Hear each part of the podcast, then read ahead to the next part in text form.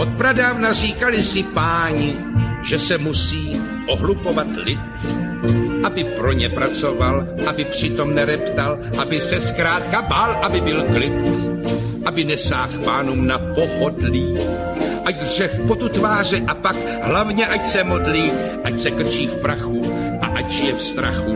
Vymýšleli pro něj stále nové modly chátra, říkali si páni, ta nám vždycky na špek naletí. Jednou se klaní dvojhlavé sani, po druhé zlatému teletí. Jednou modlám obětuje kůzlátko, veleknězům strká prachy za krátko, pak se klaní dervišovi, který ječí na věži, zázračnému rabinovi nebo papeži. Hrůzu, jenom hrůzu pouštět na chudáky, oni budou spokojeni, no a my ovšem taky. Všechno lidem napovídat můžeš, jakmile se modly začnou bát. Tohle člověk nezmění, to je boží řízení, ten dojde spasení, kdo poslouchá rád. Neptejte se, co se zatím skrývá. Neb jsou věci tajemné, co nejsou korbel píva. Ten má spásu jistou, kdo má duši čistou. Kdo se na nic neptá a jen hlavou kývá páseň. Budí v lidech kázeň, na to přišli páni zakrátko. Veškerá špína vypadá jiná, když nad ní zazáří pozlátko.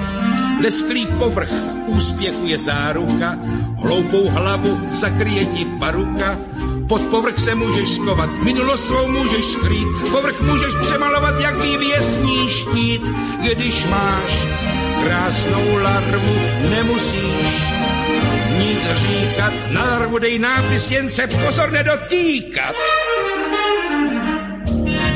Jednou lidé přijdou všemu na klou, na klou každičkému podfuku. Budou hledat za slovy, kdo se k činu hotoví, každému šaškovi pak strhnou paruku. Budou více povědění prahnout, Uvěř jen tomu, nač si budou moci sáhnout, budou hledat zkrátka, pravdu bez pozlátka, parukáře bez těch žertů pošlou k čertu. Páni, mám jen jedno přání, splékněte svou robu a svůj frak, No jaký pak fraky, nač klopit zraky, ukažte, co bude s vámi pak. Postavte se a vente něco do ruky, pěkně vedle nás a dolů paruky, pak nebude k rozeznání, kdo je pán a kdo je kmán, pravda jenom pravda, pán je náš talisman. Jednou bude pravda pouze v našich rukou, každému se podíváme, co má pod parukou.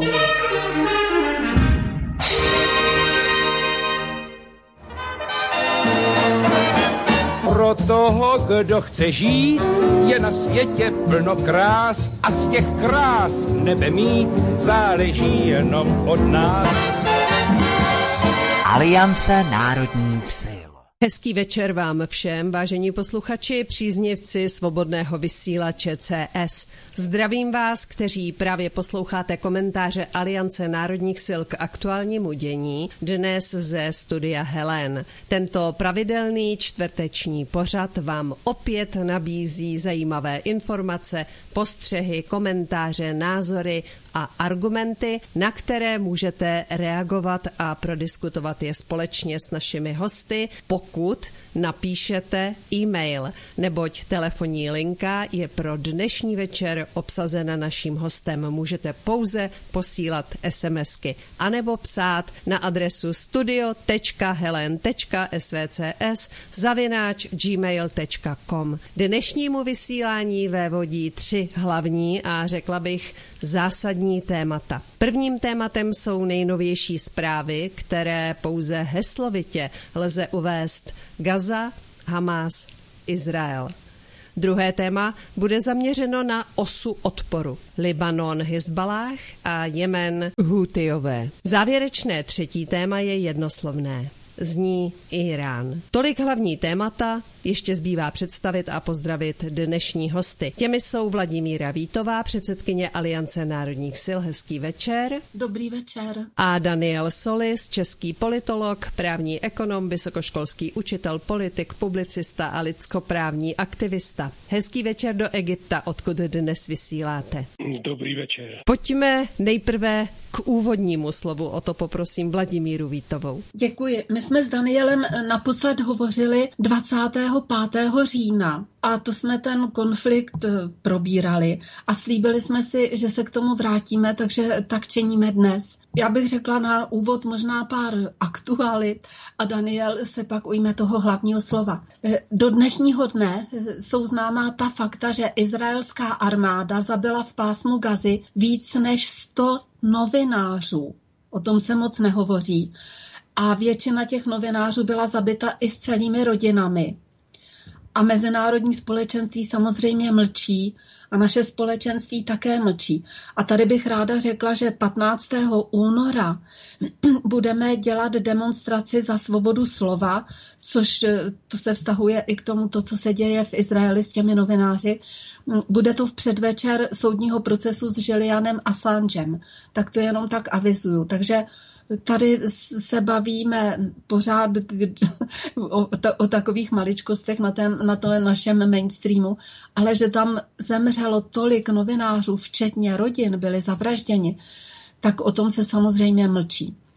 E, dále ještě jedna zajímavá věc, to možná Daniel pak doplní, že mě to tedy překvapilo, že Washington vyzval ke snížení intenzity bojů v pásmu Gazy a že dokonce podle Johna Kirbyho, což je jakýsi koordinátor pro e, strategickou komunikaci v Radě pro národní bezpečnost Bílého domu, tak se to jmenuje přesně, tak Spojené státy o této otázce již přímo jednají, konkrétně jednají s, iz- s izraelskými orgány. Tak a možná ještě jedna zajímavost jako výkop. Nebo to si nechám potom až na reakci. Mě zajímalo, jak se k tomu staví země BRICS, protože je jasné, že tady na jedné straně je ten západ a na druhé straně o tom jsme také hovořili již mnohokrát, že ty země BRICS se považují za antizápadní civilizační okruh. Takže my víme, jak o tom mluví ten náš civilizační okruh a pak bych teda zmínila, jak o tom hovoří ty státy BRICS. A nyní předávám slovo Danielovi a vítám ho přímo ze, ze země, kde má k těm informacím daleko blíž a určitě ty informace jsou autentičtější než to, co se můžeme dozvědět my v našem tisku. Daniel Selis. Dobrý večer. Paní Helen, dobrý večer, paní doktorko Vítová a milí posluchači. Skutečně zdravím z Sinajského polostrova, kde jsem u Akapského zálivu v podstatě na břehu Rudého moře. Nad hlavou nám tady uh, lítají uh, okřídlené rakety z ploch. Říkám teda pokud s nadsázkou, není to tak, že bych byl přímo na frontě, ale jsem v bezprostřední blízkosti. A skutečně odsud se jeví všechny tyto události naléhavěji, než pokud je někdo sleduje zpovzdálí a v uvozovkách z bezpečí a poklitu Evropy, Aha, teď jsme se úplně vypadli. Ano, my špatně slyšíme, e, vy se nám ztrácíte, zkuste no, najít... Není, no, no to není o, o, není to o místě, já signál mám dobrý, je to o hustotě dat, e, která kolísá. Pokud, předtím jsme spolu hovořili, měl jsem 4G tady na tom, na tom znamení té té datové stopy a nyní mám H+, jo, takže ta datová hustota ubyla. Aha. Nevím na základě čeho se tak děje ale je to bo... A teď mám 4G, takže prosím, ano, teď je to v pořádku. připraveni na to, že ten kvalita bude písat. Já v té věci nic neudělám. Já, není to o, o, signálu, je to o vlastně hustotě dat, kterou eh, já jsem schopen poslat do, do toho bodu, který... Dobře. To tak tady prostě to tak je. Já eh, se omlouvám předem. Já chci Danieli navrhnout, že když bych hovořila já a vy jste tam zrovna měl no, tu 4G, no, tak mě přerušte a začněte hovořit místo mě, jen abychom se takhle dohodli, abyste se nežiníroval. Dobře, platí, mám 4G, takže mohu pokračovat. Ano. Uh, Já vás slyším, doufám, že Vy také mě. Mě to ukazuje 4G, tak ano. paní Vítovou se také slyšel. A no, opravdu to nebude jednoduché. Považujte to za spravodajství z bojiště. Přesně tak. Protože dnes bohužel přišel další novinář uh, o život. Uh, a to tak, že samozřejmě uh, cíleně to není, nejsou náhody. Ti novináři nepřichází o život, nejsou vražděni jen v pásmu Gaj, ale i na hranici Izraele s Banem, pokud jsou na straně Libanonu a chtějí, um, chtějí nějaký živý přenos pořádat. Tak, tak to přišlo o život. Bylo zraněno mnoho, mnoho um, novinářů na té izraelské straně, pardon, na té libanonské straně hranice. Eh, takže to určitě je, je něco eh, protože samozřejmě eh, mezinárodní právo zapovídá cílenou likvidaci a vraždění ve válečných konfliktech, jak novinářů, tak i samozřejmě zdravotního personálu. A to můžu zmínit, že e, i zdravotní personál zde přichází v pásmu gazy o život e, denně a to i mezinárodní pracovníci třeba Červeného kříže, e, kteří zde působí, tak, tak jsou odstřelovači prostě vzdálenost přes okna zabíjeni a při bombardování v okolí těch nemocnic jsou, jsou vražděni. Navíc byl ředitel eh, té největší nemocnice eh, v Gaze zatčen, eh, do které vtrhly tedy izraelské jednotky.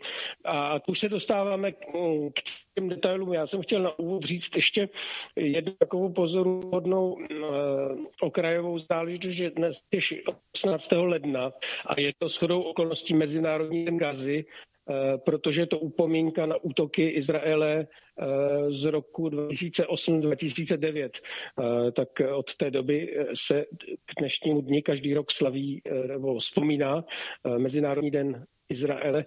Nicméně ten, tento den letos je asi nejhorší, který, pardon, Gazy, jo? jsem řekl Izraele, myslím tím Gazu, který je tentokrát nevím, vzpomínán protože samozřejmě mezi, mezi tím eh, je to 104. den eh, bombardování a masakrů eh, civilního obyvatelstva v pásmu Gazy, 104. den a k tomuto 104.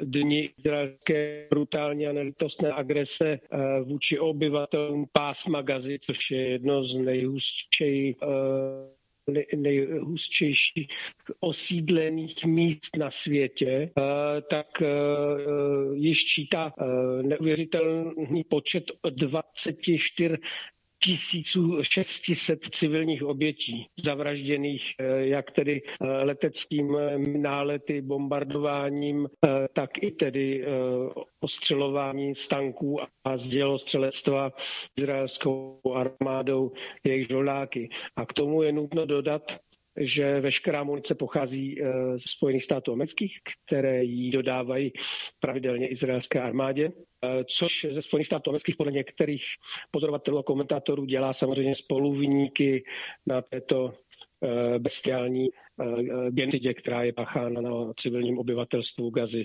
To, to tedy na úvod. Já, já tedy se pomalu přesunu k tomu BRICSu, protože si myslím, že to je pro nás důležité. Takže tam, jak se pořád bombarduje, tak asi před, kolik je, dneska je 18., tak bylo to 14., tak to ruské ministerstvo zahraničních věcí opět vyzvalo obě dvě strany, aby zastavili to nepřátelství a opět bylo zmíněno to, ta slova ruského prezidenta Vladimíra Putina, které, která říká od začátku. A to je ta skutečnost, že řešení té blízkovýchodní krize je možné pouze na základě dvou státního vzorce, které bude schváleno ty, oba dva ty státy Radou bezpečnosti OSN.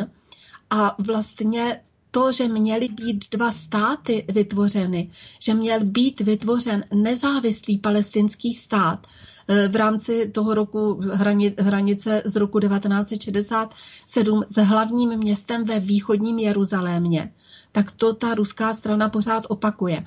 A ten palestinsko-izraelský konflikt souvisí samozřejmě s těmi územními zájmy eh, Izraele a je po mnoho desetiletí zdrojem, to řekli zase, to opakovali, ta Ruská federace zdrojem napětí a bojů v regionu.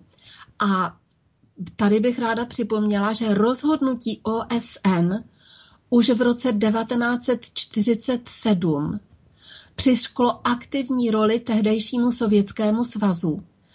A ten cíl byl vytvoření těch dvou států. Izraele a Palestiny. Ale vzhledem k té politické situaci, jaká byla během té studené války, tak se to prostě ani v té radě bezpečnosti nepodařilo zrealizovat. Ale mě překvapilo, že tam přímo měl roli Sovětský svaz. Bylo to, to usnesení bylo v roce 1947. Jsme tu sami, nebo máme Daniela? Já jsem tady, nevím, jestli mě Ano. Já jsem to slyšel o Sovětském svazu, jeho roli, tak samozřejmě Sovětský svaz jako vítězná mocnost eh, byla spoluzakladatelem OSN a OSN eh, přisklo, eh, bohužel v tom nešťastném usnesení ze 45. Izraeli tu možnost založit svůj stát na území palestinců po skončení britského mandátu. Vladimíra Vítová. Ale to bylo v roce 45 a pak v roce 47 teda zase přišklo tu roli Sovětskému svazu, aby byl tím hlavním garantem při vytvoření eh, toho palestinského státu. A ještě teda, jestli mohu, tak se vrátím teď konkrétně k tomu BRICSu. Eh, vedoucí představitelé BRICSu to odsoudili to násilí ale nejen vůči izraelským, jak se očekávalo, jak světové společenství očekávalo, tak taky samozřejmě vůči těm palestinským civilistům už hned na poncim eh, loňského roku. A vyzvalo k nezávislému vyšetření těch událostí. A, ale určitě se to ten Mezinárodní soud jako vždy je zavržení hodný, takže se neu, neujal toho. A na tohle téma byl svolán mezinárodní summit BRICSu. Byl tady online a, a zase ti šéfové všichni řekli, že musí být to nezávislé vyšetřování a že se musí to nezávislé vyšetřování odehrát v souladu s mezinárodními standardy a s mezinárodním právem, tedy ne s pravidly, která určují Spojené státy americké. To tam bylo přímo řečeno. A odsoudili eh, eh, taky jakékoliv individuální nebo hromadné vysídlení a především deportaci těch palestinců z jejich vlastní země. Všechny ty země BRICS eh, tohle veřejně deklarovali, přijali takový dokument a ten zdůraznil, že to nucené vysídlení v rámci pásma Gazy ale nejen tam, tak eh, vlastně i do těch sousedních zemích, takže to představuje vážné porušení ženevských konvencí a válečné zločiny. A to byl taky ten důvod, proč to chtějí vyšetřit. Ale nikdo se k tomu z těch mezinárodních soudních institucí evidentně nemá, i když tam ty podklady byly zaslány. A ještě vznikl vlastně během toho samitu ten jeho africký prezident Cyril Ramaphosa prohlásil, přímo prohlásil, že ty izraelské akce v pásmu Gazy, že představují válečné zločiny. A o tom bude hovořit Daniel, jestli teda nás slyší, eh, a že, že se tam jedná o to záměrné blokování dodávek léků, paliva, potravin, vody a tak dále. Můžete mluvit? Eh, no, eh, on Ramaphosa podal žalobu jako hlava Africké republiky k Mezinárodnímu soudu do Hágu právě za zločin genocidy a za porušování válečného práva Izraelem. A já bych tedy chtěl pokud ještě jsem slyšet, eh, odkázat eh, na jednu zajímavost, eh, a to je, to je konvence proti genocidě, která byla podepsána již v 45. roku v důsledku holokaustu s chodou okolností a přešla v platnost v roce 1900 vyšla v platnost v roce 1951. Československo svého času bylo také smluvní stranou. A tato konvence eh, jednoznačně popisuje, eh, co to je genocida, co to je spolupchatelství eh, na genocidě. A ten, ten ratifikovaný text v českém jazyce je volně dostupný třeba na zákonech pro lidi, takže aby, aby bylo jasno, co, co teď z čeho je Izrael navčen, Eh, tak odkazuji tady na tento dokument Organizace spojených eh, národů. Eh, v souvislosti s Jemenem, až se k tomu dostaneme, tak budeme hovořit o tom, že vlastně přímo v prvním článku je řečeno, že smluvní strany musí konat a musí dělat vše proto, aby takové zločiny, jako je genocida, nebyly páchány. Eh, to jenom předesílám, že, že tento text sám o sobě je, je velmi zajímavý a samozřejmě prezident Africké republiky eh, může podat k soudu eh, k posouzení návrh, ale rozhoduje o tom, zdali to genocida je nebo není ve své podstatě ten soud, tak aby to mělo, eh, mělo ty mezinárodně právní náležitosti. To, jak ten soud rozhodne, je otázka, protože samozřejmě víme, že eh, instituce Spojených národů buď eh, vykonávají vůli Eh, hegemona, to znamená zejména Spojených států eh, amerických a jejich spojenců, Britů, eh, a, a nebo, nebo nekonají vůbec nic.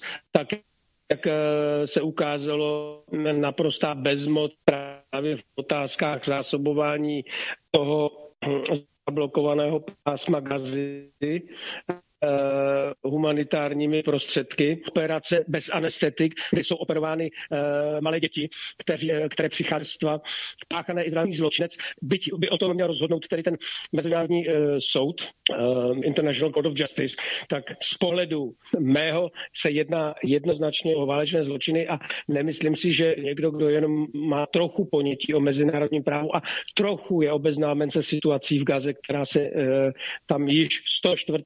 dne dnem tedy páchá, tak e, není pochyb o tom, že se jedná o genocidu, o e, displacement, taky o, odsun původního obyvatelstva a že se porušují e, veškeré konvence, zákony války, jako je nedotknutelnost třeba zdravotnických zařízení a novinářů, jak jsme zmiňovali. Tam už fungují jenom, jenom tak tři nemocnice v, celé, v celém pasmu, a všechny ostatní jsou vytrancované, zničené, nejsou tam pohonné moty, elektřina tam není, takže inkubátory pro uh, předčasně narozené děti tam se rodí denně, protože mluvíme o, uh, mluvíme o oblasti, kde žije 2,5 milionu lidí. Jo? Nemluvíme o nějaké vesnici někde, kde je 5,5 jako nějakých venkovanů. Jo? přišli úctě k venkovanům. Mluvíme o třech městech, tam je Gaza City, tam je uh, Kam Yunis, tam je Rafah. Uh, to, to jsou prostě velké, uh, velké populační skupiny, které tam žijí. Teď většina z nich už asi 70, ne 80% nemá kde bydlet. 60% všech budov v celém pasmu Gazy ve všech těchto městech bylo naprosto zničeno a jsou neobyvatelné. A ty budovy, kde ještě zbylo, uh, já nevím, zbyly čtyři sny, a střecha, tak nemají čím topit, je zima nemají čím svítit, protože tam není elektřina. Jo. A e, samozřejmě ty lidi, kteří tam bydlí a většina jich bydlí už ve stanech a, a tam umrzávají děti nebo chl- pod chlazením prostě umírají v těch stanech, e, malý miminka, tak e, nemají co jíst, nemají se čím umývat, protože tam není voda, nemají či, co pít, protože té vody je málo, e, pokud se filtruje nějaká dešťová nebo se odsoluje nějaká morská voda a, a není tam e, samozřejmě všechno potrubí, veškeré tyhle ty sanitární zařízení jsou uh, rozbitý, takže už tam 70% dětí, kteří, uh, které ještě žijí, tak už mají uh, různé střevní problémy. A už se tam začíná šířit žloutenka typu A a očekávají se tedy tyto infekční choroby, že se rozšíří a že mohou stát ještě mnohem více životů, než to účastné bombardování izraelskou armádou. Takže ta situace je velmi neutěšená a je to katastrofní stav. A e, dnes tuším Evropský parlament e, takovou nějakou alibistickou deklaraci uh, odsouhlasil, která samozřejmě hovoří o, o tom, že musí být propuštěny uh, rukojmí, uh, které drží v zajetí uh, Hamas, uh, které byly tedy uh, zadrženy toho 7 října, jak, jak se o tom hovoří, co se 7. října stalo, to musí být skutečně vyšetřeno, protože se ukazuje postupem času, že v podstatě většina těch uh, mrtvých Izraelců byla zavražděna vlastní palbou.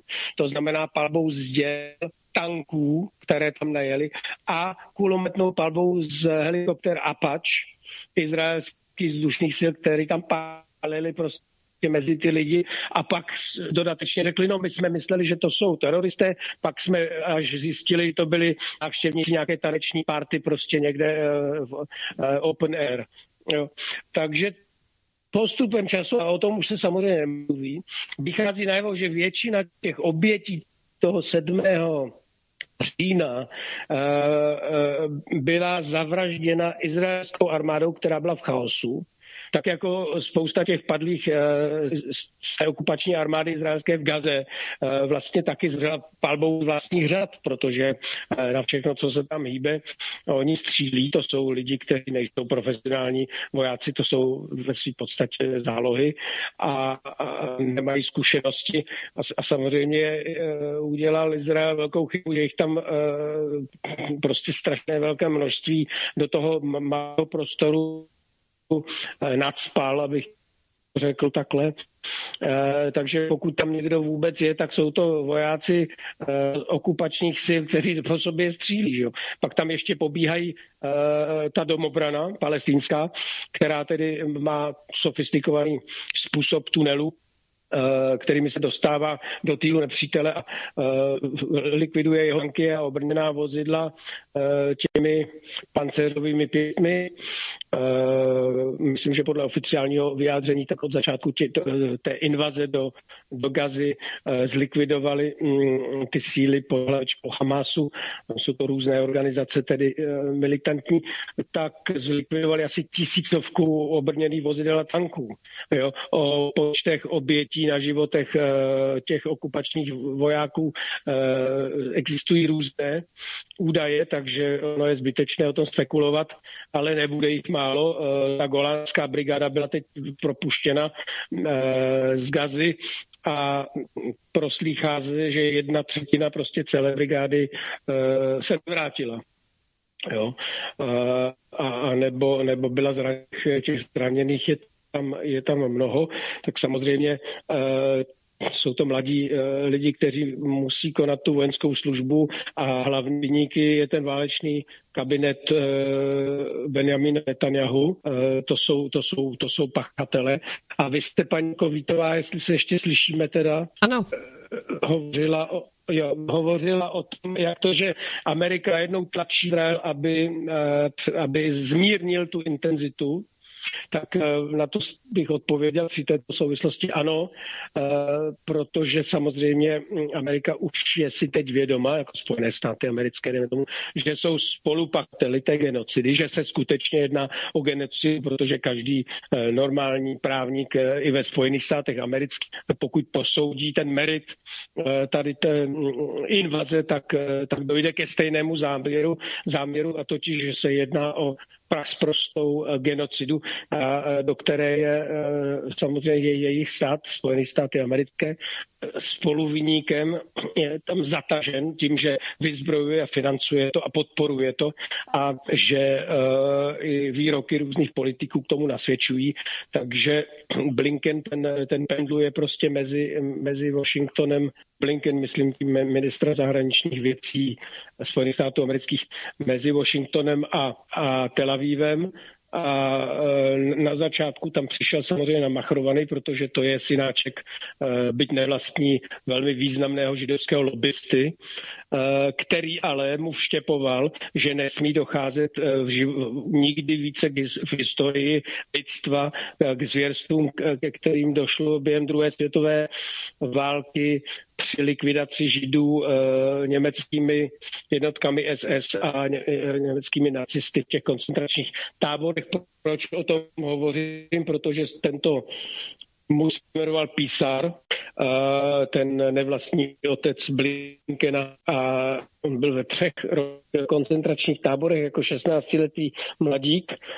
Byl v Majdanku, v Auschwitzu, v Osvětimi tedy a ještě někde a utekl nakonec se mu podařilo utíct. No, samozřejmě nejedná o, o, o nějaký útok na, na, na chudáky židy, ale že se jedná o velice rafinovaný plán sionistů změnit ten stávající řád na tom eh, Blízkém a Středním východě. Ale americký pohled na věc se eh, liší právě v tom, že eh, oni si mysleli, američané, že to bude snadno, že Sisi mm, přijme jejich Sisi je prezident Egypta, Abdel Fattah Sisi, že přijme nabídku Američanů a měnového fondu, eh, že jim odpustí dluhy a že jim poskytnou eh, bezúročné půjčky ve velké výši. Proto tady v Egyptě jako je eh, už dlouhodobě nedostatek tvrdé měny, řekněme takhle, jako dolarů zejména, protože oni chtěli takhle nějak ten Egypt podusit, aby Egypt potom snadno a ochotně přijal tu nabídku otevřít hranice, v Rafah a vypustit prostě ty palestince na Sinajský poloostrov, eh, nechat je tam nějakou dobu jako uprchlíky a pak, že by se jako různé země takhle nějaké jako rozdělili a tím by se klidilo to pásmo gazy všechno by bylo jako v pořádku, eh, proces by pokračoval eh, legitimizace Izraele u arabských zemí, těch zpřízněných, těch, kteří, které jsou s Amerikou tedy jako za dobře víceméně, zejména Saudské Arábie, abychom jmenovali nějaké. No a proč? Protože samozřejmě chtějí rozdělit Araby na tu osu odporu eh, vedenou Iránem, no a na takové ty umírněné arabské země, které se nechávají dominovat Spojenými státy americkými a pod taktovkou Izraele, který by s nimi byl takzvaně dobře a, a byl by akceptován jako uh, element uh, prostě v tom Blízkém východě, protože co, co samozřejmě do té doby to spousta států uh, Izrael odmítají uznat, byť některé arabské státy již Izrael uznali, já nevím, třeba Maroko, tak dále. E, no tak to samozřejmě tenhle ten plán jim nevyšel, protože e, to, co tam předvádí Izrael nyní, tak ten a to vlastně už staví tu realitu úplně někam jinam. E, takže ten plán na, na dominanci tady toho blízkého středního východu, který by měl izolovat ten, zejména Irán, prostřednictvím těch hráčů silových tady v tom regionu, tak ten nevychází. Irán, Irán eh, je stále, bych řekl, eh, teďka spůrnější a silnější a dominuje, dominuje tady tu retoriku na středním východě ve týče eh, konfliktu s Izraelem. No a tam se rozchází strategie Američanů se strategií eh, těchto vetešníků z Izraele, kteří tedy mají zájem hlavně získat uh, plynové ložiska, plynová břehy Gazy, dokonce ten Smotrič, ministr financí izraelský, veřejně hovoří by tam měli do ty gazy nastěhovat už ty osadníky taky a že by to měli celý zlikvidovat a to teď dělají kobercové bombardování, odpalují tam budovy parlamentu, eh, kulturní střediska, školy, to je všechno zničené. Proč? Protože prostě eh, oni si nedají pokoj tady ty lidi, oni už to vidí jako, že developerské projekty tam budou, že tam udělají riviéru, perfektní, že tam bude turismus u středozemního moře, tam žádní palestinci nebudou, tečka, chtějí je prostě o tam teď vystrnadit. Jenže uh, se ukazuje, že palestinci se raději nechají zabít, než po druhý eh, opustili prostě své domovy, protože poprvé je museli opustit po tom roce 45, uh, kdy došlo k, takzvané Nagba, tomu říkají, Nagba jako, jako katastrofě, kdy prostě ti izraelští Eh, osadníci, co tam eh, přišli, že ti nově příchozí, tak je vysídlili, vyvraždili jich tam tak tisíce a přesunuli je, kam to jenom šlo většinou do zničí. Eh, pak následovaly nějaké války, s okolními státy arabskými, dejme tomu celkem tři, po každý ten Izrael, protože měl podporu, já nevím, Britů, Francouzů nebo Američanů, potažmo, tak získal nějaká další území, jak, jak v tom Libanonu, tak, tak i na Syrijském polostrově, to musel pak opustit. Eh, došlo k nějaké válce a mm, to byla suezká krize. Já nechci zacházet zbytečně zase do těch, eh, co se týče historie, to si dohledat sám. Tady teď máme dost naléhavé aktuality, eh, takže se věnujeme těm aktualitám. No, takže rozchází se Američan s, s Izraelcem právě proto, že Izrael vidí, si nevidí na špičku nosu, prostě je úplně jako bezerk, sedlej vražděním palestinců, je úplně ochutnal krev, a teď může přestat. No a Američan, ten je trochu dál, byť samozřejmě to, co pá v Jemenu, tak to je taky nehoráznost, protože uh, útočí na zemi bez jakéhokoliv souhlasu uh, Spojených národů své volně s Britama a ještě s, pár nějakými spojenci, tam je, myslím, Austrálsko, Bahrajn, tím to asi hasne. E, takže oni mají a tam špatně dopadnou, jo, tadyhle ty neokoloniální mocnosti, nic, e, nic dobrýho, co lze očekávat e, od toho vývoje v tom e, Rudém moři, jak by let. Ale ještě jsme stále tady a v, v, v já jsem hovořil o tom, že, že na životech i na materiálu tam teda ta izraelská okupační armáda utrpěla a trpí nadále, ale eh, prostě nedají pokoj. No a dojde to tak daleko, že podle mě, pokud eh, okamžitě ho nedá zpátečku, tak ho američani nechají svrhnout. A oni to umí, že jo, tak barevné revoluce, o tom si nemusíme vyprávět, to je jejich parketa, tak proč by nebyla barevná revoluce a tam je to snadné, protože denodenně eh, v Tel Avivu eh, demonstrují tisíce lidí, kteří samozřejmě vyžadují po Netanyahu, aby ukončil tu agresi a nejprve se věnoval vyjednávání o navrácení těch rukojmí protože to jsou rodinní příslušníci, spousta lidí tam, eh, kteří jsou jich asi 100, kteří jsou nadále drženi tedy v Palestíně, už jich eh, pár přišlo o život eh, v důsledku toho bombardování jo, vlastními zase. Eh, to je ta Hannibal doktrína, radši ty lidi zabijeme, ty naše lidi, než abychom je vyměňovali za, za vězně, které které máme tady jako z řadě palestinců. To samozřejmě o to v první řadě Hamásu šlo toho 7. října. Nešlo o nic jiného, než sehnat si někde v okolí Gazy rukojmí, schovat je do tunelů a vyjednávat o propuštění těch 6 tisíc radců palestinců zajatých Izrael, Izraelci, eh, mezi kterými prostě jsou stovky dětí nebo nezletilých eh, nebo mladistvých eh, a, a stovky žen, které jsou tam mučeny dokonce, protože už došlo k výměně za, za, za zajatce a ty zajatci, co byli propuštěni, ty palestinští, tak potvrdili, že skutečně tam jsou mučeni a vystavováni neuvěřitelným podmínkám. O tom taky jsou u nás nikdo nemluví. Jo, to všechno, hm, OK, sebrali tam 100 eh, židovských osadníků a drží je v zajetí, tak o tom jako všichni mluví, ale proč je drží v zajetí, o tom nemluví. Protože je chtějí vyměnit za uvězněné palestince, kteří nejsou ale vězněni za nějaké delikty, eh, jako bych řekl, proti trestnímu právu, ale političtí vězni jsou to všechno. A navíc tam existuje ta administrativní kustody, vazba, administrativní vazba, kdy vlastně můžete věznit lidi e, roky, léta, bez toho, aby byli souzeni vůbec. Takže ta situace je velmi neutěšená a e, pokud tady Netanyahu eh, nepřestane bombardovat gazu, tak, tak ho američany se sadí. Vladimíra Vítová ještě doplní toto první téma.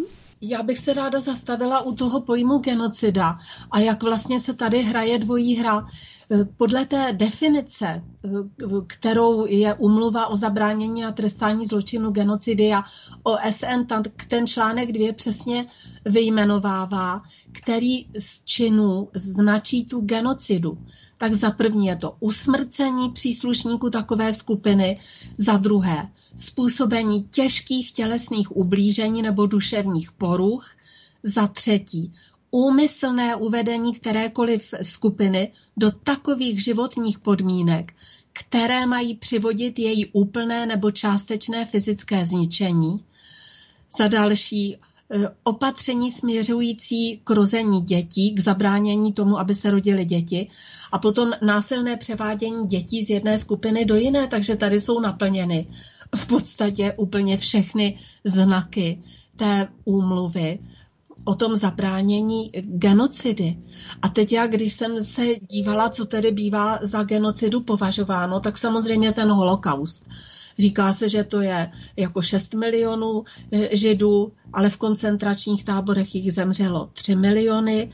A teď jsem se dívala na Wikipedii a tam už se říká, že za druhé světové války vlastně obětí holokaustu bylo až 17 milionů židů. Takže to číslo neustále roste, čím dál je to od války. Ale tady bych uvedla jenom konkrétní čísla k té genocidě, co za to bylo v té historii považováno. Tak třeba jenom v jednom nacistickém táboře Mauthausen došlo k likvidaci 3 milionů sovětských válečných zajatců jenom od roku 41 až 42 a připomněla bych, že celkem bylo obětí druhé světové války 26,5 milionů Sovětů. Takže to masové, eh, nebo ta genocida, to je vlastně je charakterizovaná tím, že se jedná o masové zabíjení poražených nepřátel nebo nepřátel, vypalování a ničení měst ve spojením se zabývá, zabíjením obyvatelstva. A v, také do toho patří, že obyvatelé jsou deportováni. A teď, když se podívám teda, kdy naposledy OSN eh, zjistila, že je něco genocida, tak to bylo v roce 2021, kdy z genocidy byla obviněna Čína, že tam, eh, že, že páchá genocidu etnických Ujgurů v jedné provincii. A teď, protože Čína eh, není součástí toho římského, prostě nevsta, římského statutu, není, není podřízena tomu mezinárodnímu trestnímu soudu, tak jakoby nedošlo k tomu oficiálnímu verdiktu. Ale pak Spojené státy americké, eh, mm, Kanada, Nizozemí, Británie, Litva, Francie, tak ty se usnesli, přijali zákon, že to prostě genocida byla. Tak v roce 2021, když v jedné provincii ty Ujgurové nebyli vražděni a zabíjeni, tam, tam šlo o to, že, že je jim vyčítáno že třeba se snažili jako zabránit těm dětem, chtěli je převést na jiné náboženství a, a podobně. Je to tedy jeden z těch bodů genocidy. Ale na tomhle se světové společenství shodlo. My samozřejmě taky jsme se k tomu přiřadili, když jsem se dívala náš parlament, ale jenom jako, že to je zločin proti lidskosti. Nenazvali jsme to přímo genocidou, ale ty státy, které jsem uvedla před chvílí, to genocidou nazvali. A teď, když se děje něco takového v Gaze, tak všechny tyhle ty státy mlčí, neřeknou ani popel. Tak já jsem tady zvědavá, jak se tím bude zabývat tím podnětem z té jeho Africké republiky opravdu ten Mezinárodní soudní dvůr, eh, pokud to odloží ad acta, nebo já nevím, k jakému dojde závěru, nebo jestli už se tomu vůbec v této chvíli nějak relevantně věnuje, tak tady bude úplně černé na bílém, jaký je dvojí metr a to uvidí všechny státy na celém světě. To je tak do očí bějící, speciálně tady s touhletou poslední kauzou v tom roce 2021, kdy se o té genocidě hovořilo. Takže my pak eh, určitě se budeme na závěr věnovat tomu rozdělení světa. Tak tady tenhle ten výrok toho mezinárodního soudu a vůbec té mezinárodní eh, obce legislativní a, a soudnické, tak může být také takovým základním kamenem na rozdělení těch dvou světů, protože nevěřím tomu, že by, že by ten Mezinárodní soud v Hágu došel k nějakému pravdivému závěru. To už bylo tolik kaus, kdy víme, že to tam nemá s pravdou a se spravedlností, se spravedlností vůbec nic společného, že, že pochybuju, že teď by nastala změna. Předávám slovo. No k tomu uh, soudu uh, bych rád podotkl tady ještě uh, jednu skutečnost, totiž, že v té žalobě podpořilo již několik dalších států, jo, že v tom není, není Jižní Afrika v podstatě sama. Mohu jmenovat jako jedno z prvních Turecko, které se připojilo k té žalobě. Také Malajzie, ku podivu Jordánsko, Bolívie, Maldivy, Namibie, Pakistán, Venezuela, Kolumbie, Brazílie a myslím, že dnes, dnes dokonce Irán. Jo, takže těch, těch, těch žalů je již ze stran států vícero i ze stran mezinárodních organizací jako jedním z těch organizací nebo jednou z těch organizací, která se připojila k žalobě je Arabská liga, a pak je tam ještě, teď nevím, jak se to jmenuje, Union, jo, uh, Union uh, islámských států. Tak, takže uh, jako ta sněhová koule hm, se nabaluje a už to nebude tak banální, už to není Jižní Afrika sama. Byť samozřejmě Jižní Afrika je tím nejkvalifikovanějším žalobcem v tomto. Proč? Protože jak všichni ví, Afrika zažila to, co je apartheid, co je kolonialismus. A to je co se opakuje eh, v případě té okupované Palestiny. To je Haid, kde jsou obyvatelé druhé nebo dokonce třetí kategorie eh, na svém vlastním, ve svém vlastním státě, ve svém, eh, na svém vlastním území a trpí touto formou nejhorší prakticky kolonialismu, protože uh, Izrael uh, není nic jiného než předsunutá vojenská základna Spojených států amerických pro kontrolu mm, Blízkého nebo Středního východu.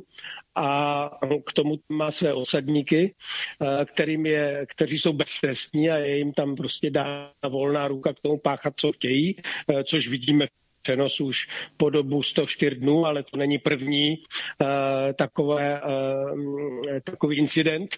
Uh, byť incident to nevystihuje, to je masakr prostě, ale jak jsem již zmínil v roce 2008 a 2009, už byla Gaza takto bombardována také to bylo poprvé. Prostě to je pravidelně od toho roku od, od samého začátku uh,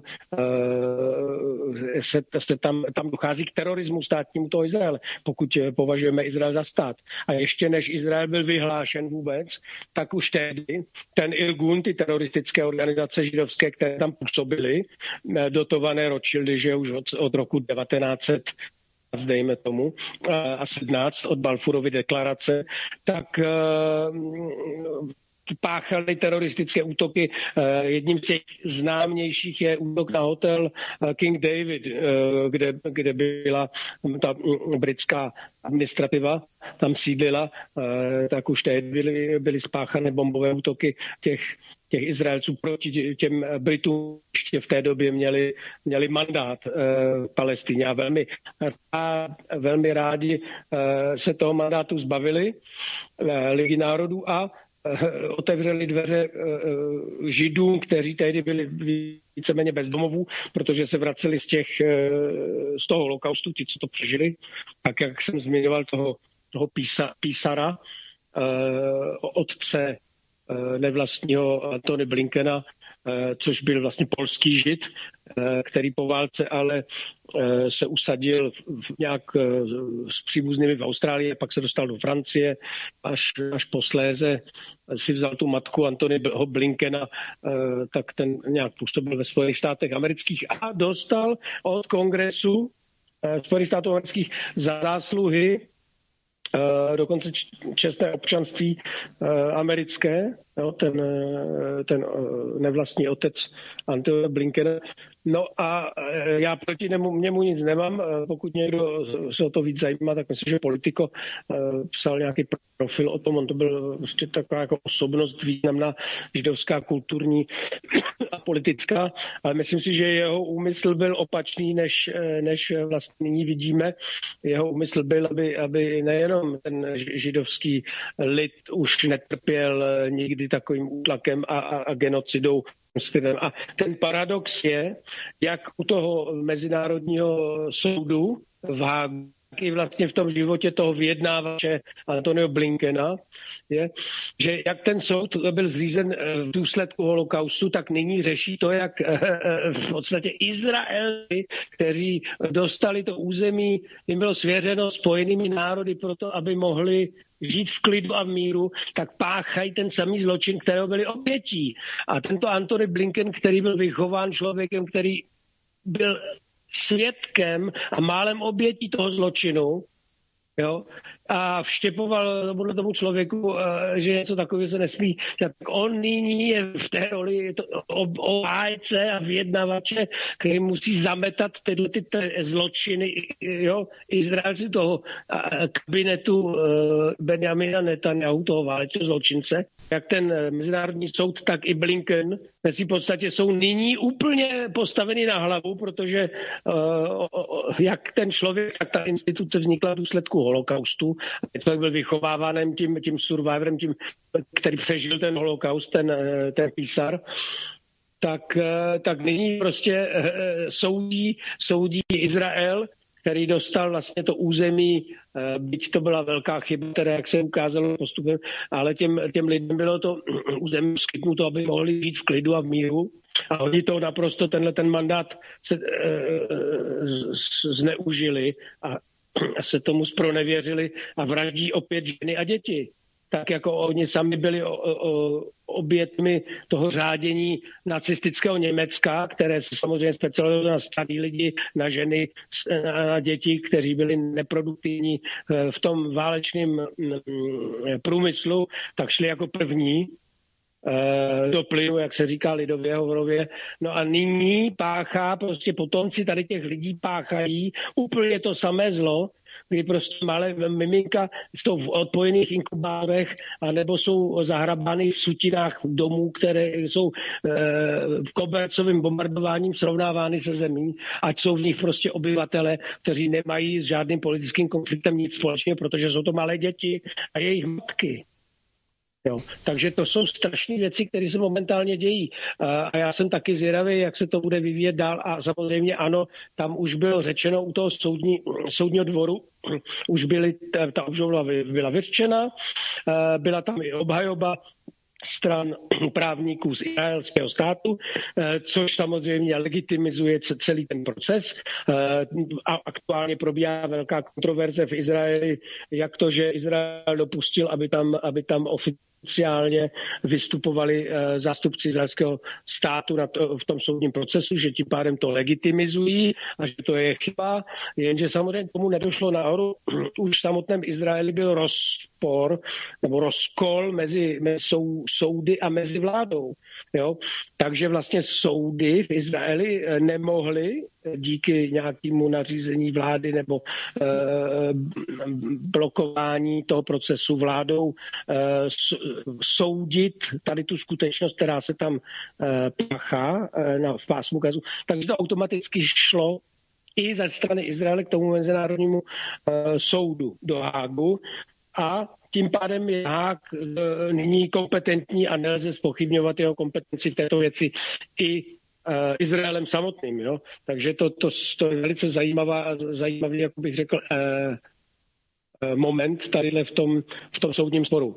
No ale tady jde o to, aby ten soud už nyní nařídil nějaké předběžné opatření, které by spočívalo v tom, za prvé okamžitě zastavit bombardování a odstřelování a vraždění těch civilistů v pásmu Gazy a. Za B, aby tam byly vpuštěny konvoje humanitární pomoci v takové míře, která bude dostačující pro 2 eh, miliony 300 tisíc obyvatel eh, tady toho kondenzovaného území který eh, ty konvoje se tam dostávají a jsou naprosto nedostačující.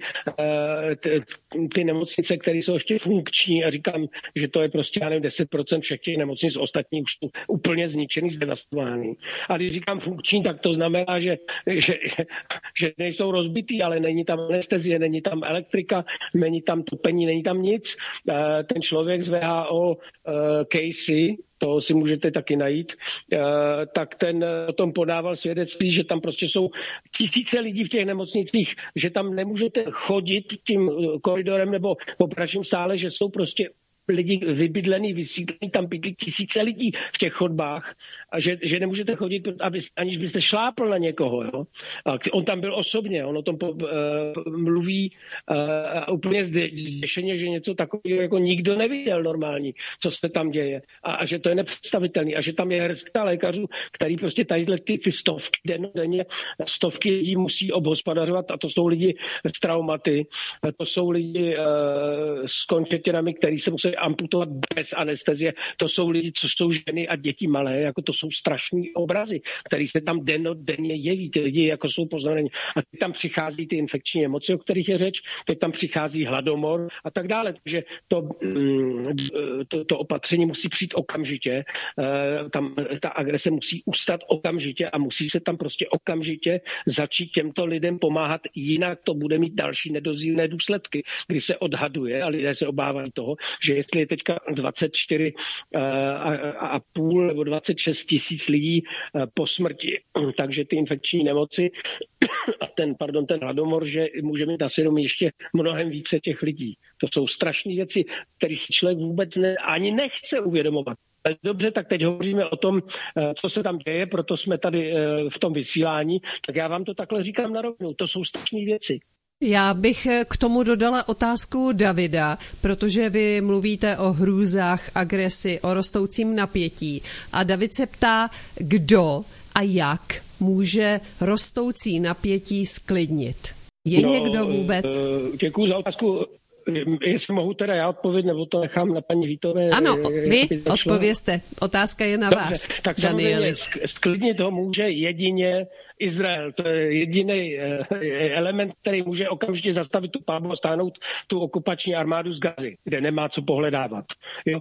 Tak, jenže ten to neudělá. To jsou úplní šílenci. Stačí se podívat na jakoukoliv izraelskou televizi na ty diskuze. To jsou lidi, kteří jsou nepříčetní. Já přísahou, to jsou nepříčetní lidi, kteří říkají nepříčetní věci a neuvědomují si, že všechno tohle bude použito proti nim během tohohle soudního procesu, protože oni tam volají o odsunu uh, palestinců, o totální likvidaci. Oni nazývají palestince zvířaty. Oni uh, chtějí uh, hodit atomovou bombu na gazu. To jsou všechno, to si vymýšlím, to jsou všechno výroky politiků. Poslechněte si Gance, Smotricha, eh, to ještě Netanyahu se drží trošku zpátky, protože samozřejmě je to zkušený politika, ví, že si to nemůže dovolit, ale přesto je pod tlakem tady těch uh, nacistů, těle těch, uh, těch osadníků, exponentů těch osadníků, kteří chtějí, jsou, jsou hladoví po tom území, kterým nepatří, nikdy nepatří Prostě tam přitáhli od někud a, a zabírají si tam půdu a můžou dělat, co chtějí, můžou střílet po lidech a nic se jim nestane. To je prostě režim, který je úplně vyknutý z, z pantu. Samozřejmě pokud se být racionální, kdo jiný, když ne Izrael, je může zastavit, no tak to je samozřejmě Spojený stát americký. Ale tam je kdo senilní neo, uh, neokon, prostě tenhle ten uh, chudák uh, Biden, který úchyl, to je prostě tragédie sama o sobě, ten člověk. A je to, je to exponent agresivity Spojených států amerických tohohle toho pořádku jejich kontrolovaného, dominovaného Amerikou. Takže ten nic nezastaví a je samozřejmě pod tlakem voleb příští rok. To je jediný, co, co, co je na tom celé eh, pozitivní, že se musí eh, nastavit trcadlo, protože je jediný, se ho nominují demokraté, eh, protože to je dobrý, už, už mají vyrobenou masku pro toho dvojníka a už ho mají v pořádku, že mají nadálkový ovládání asi tohohle z toho starce. Takže ten mele prostě svoje, že Izrael má právo na sebeobranu, což nemá, zase z mezinárodně právního pohledu nemá Izrael právo na žádnou sebeobranu, protože se nachází na okupovaným území. To znamená, každý, kdo zná trochu jako základy mezinárodní práva, ví, že pokud okupují nějaké území, tak tam nemůžu aplikovat žádné právo na sebeobranu. Naopak, ten, koho okupuji, okupují ho v důsledku nějakého konfliktu vojenského, což je případ Gzy, která předtím byla ve správě Egypta a po prohrané válce Jom Kippur Uh, prostě zabral Izrael.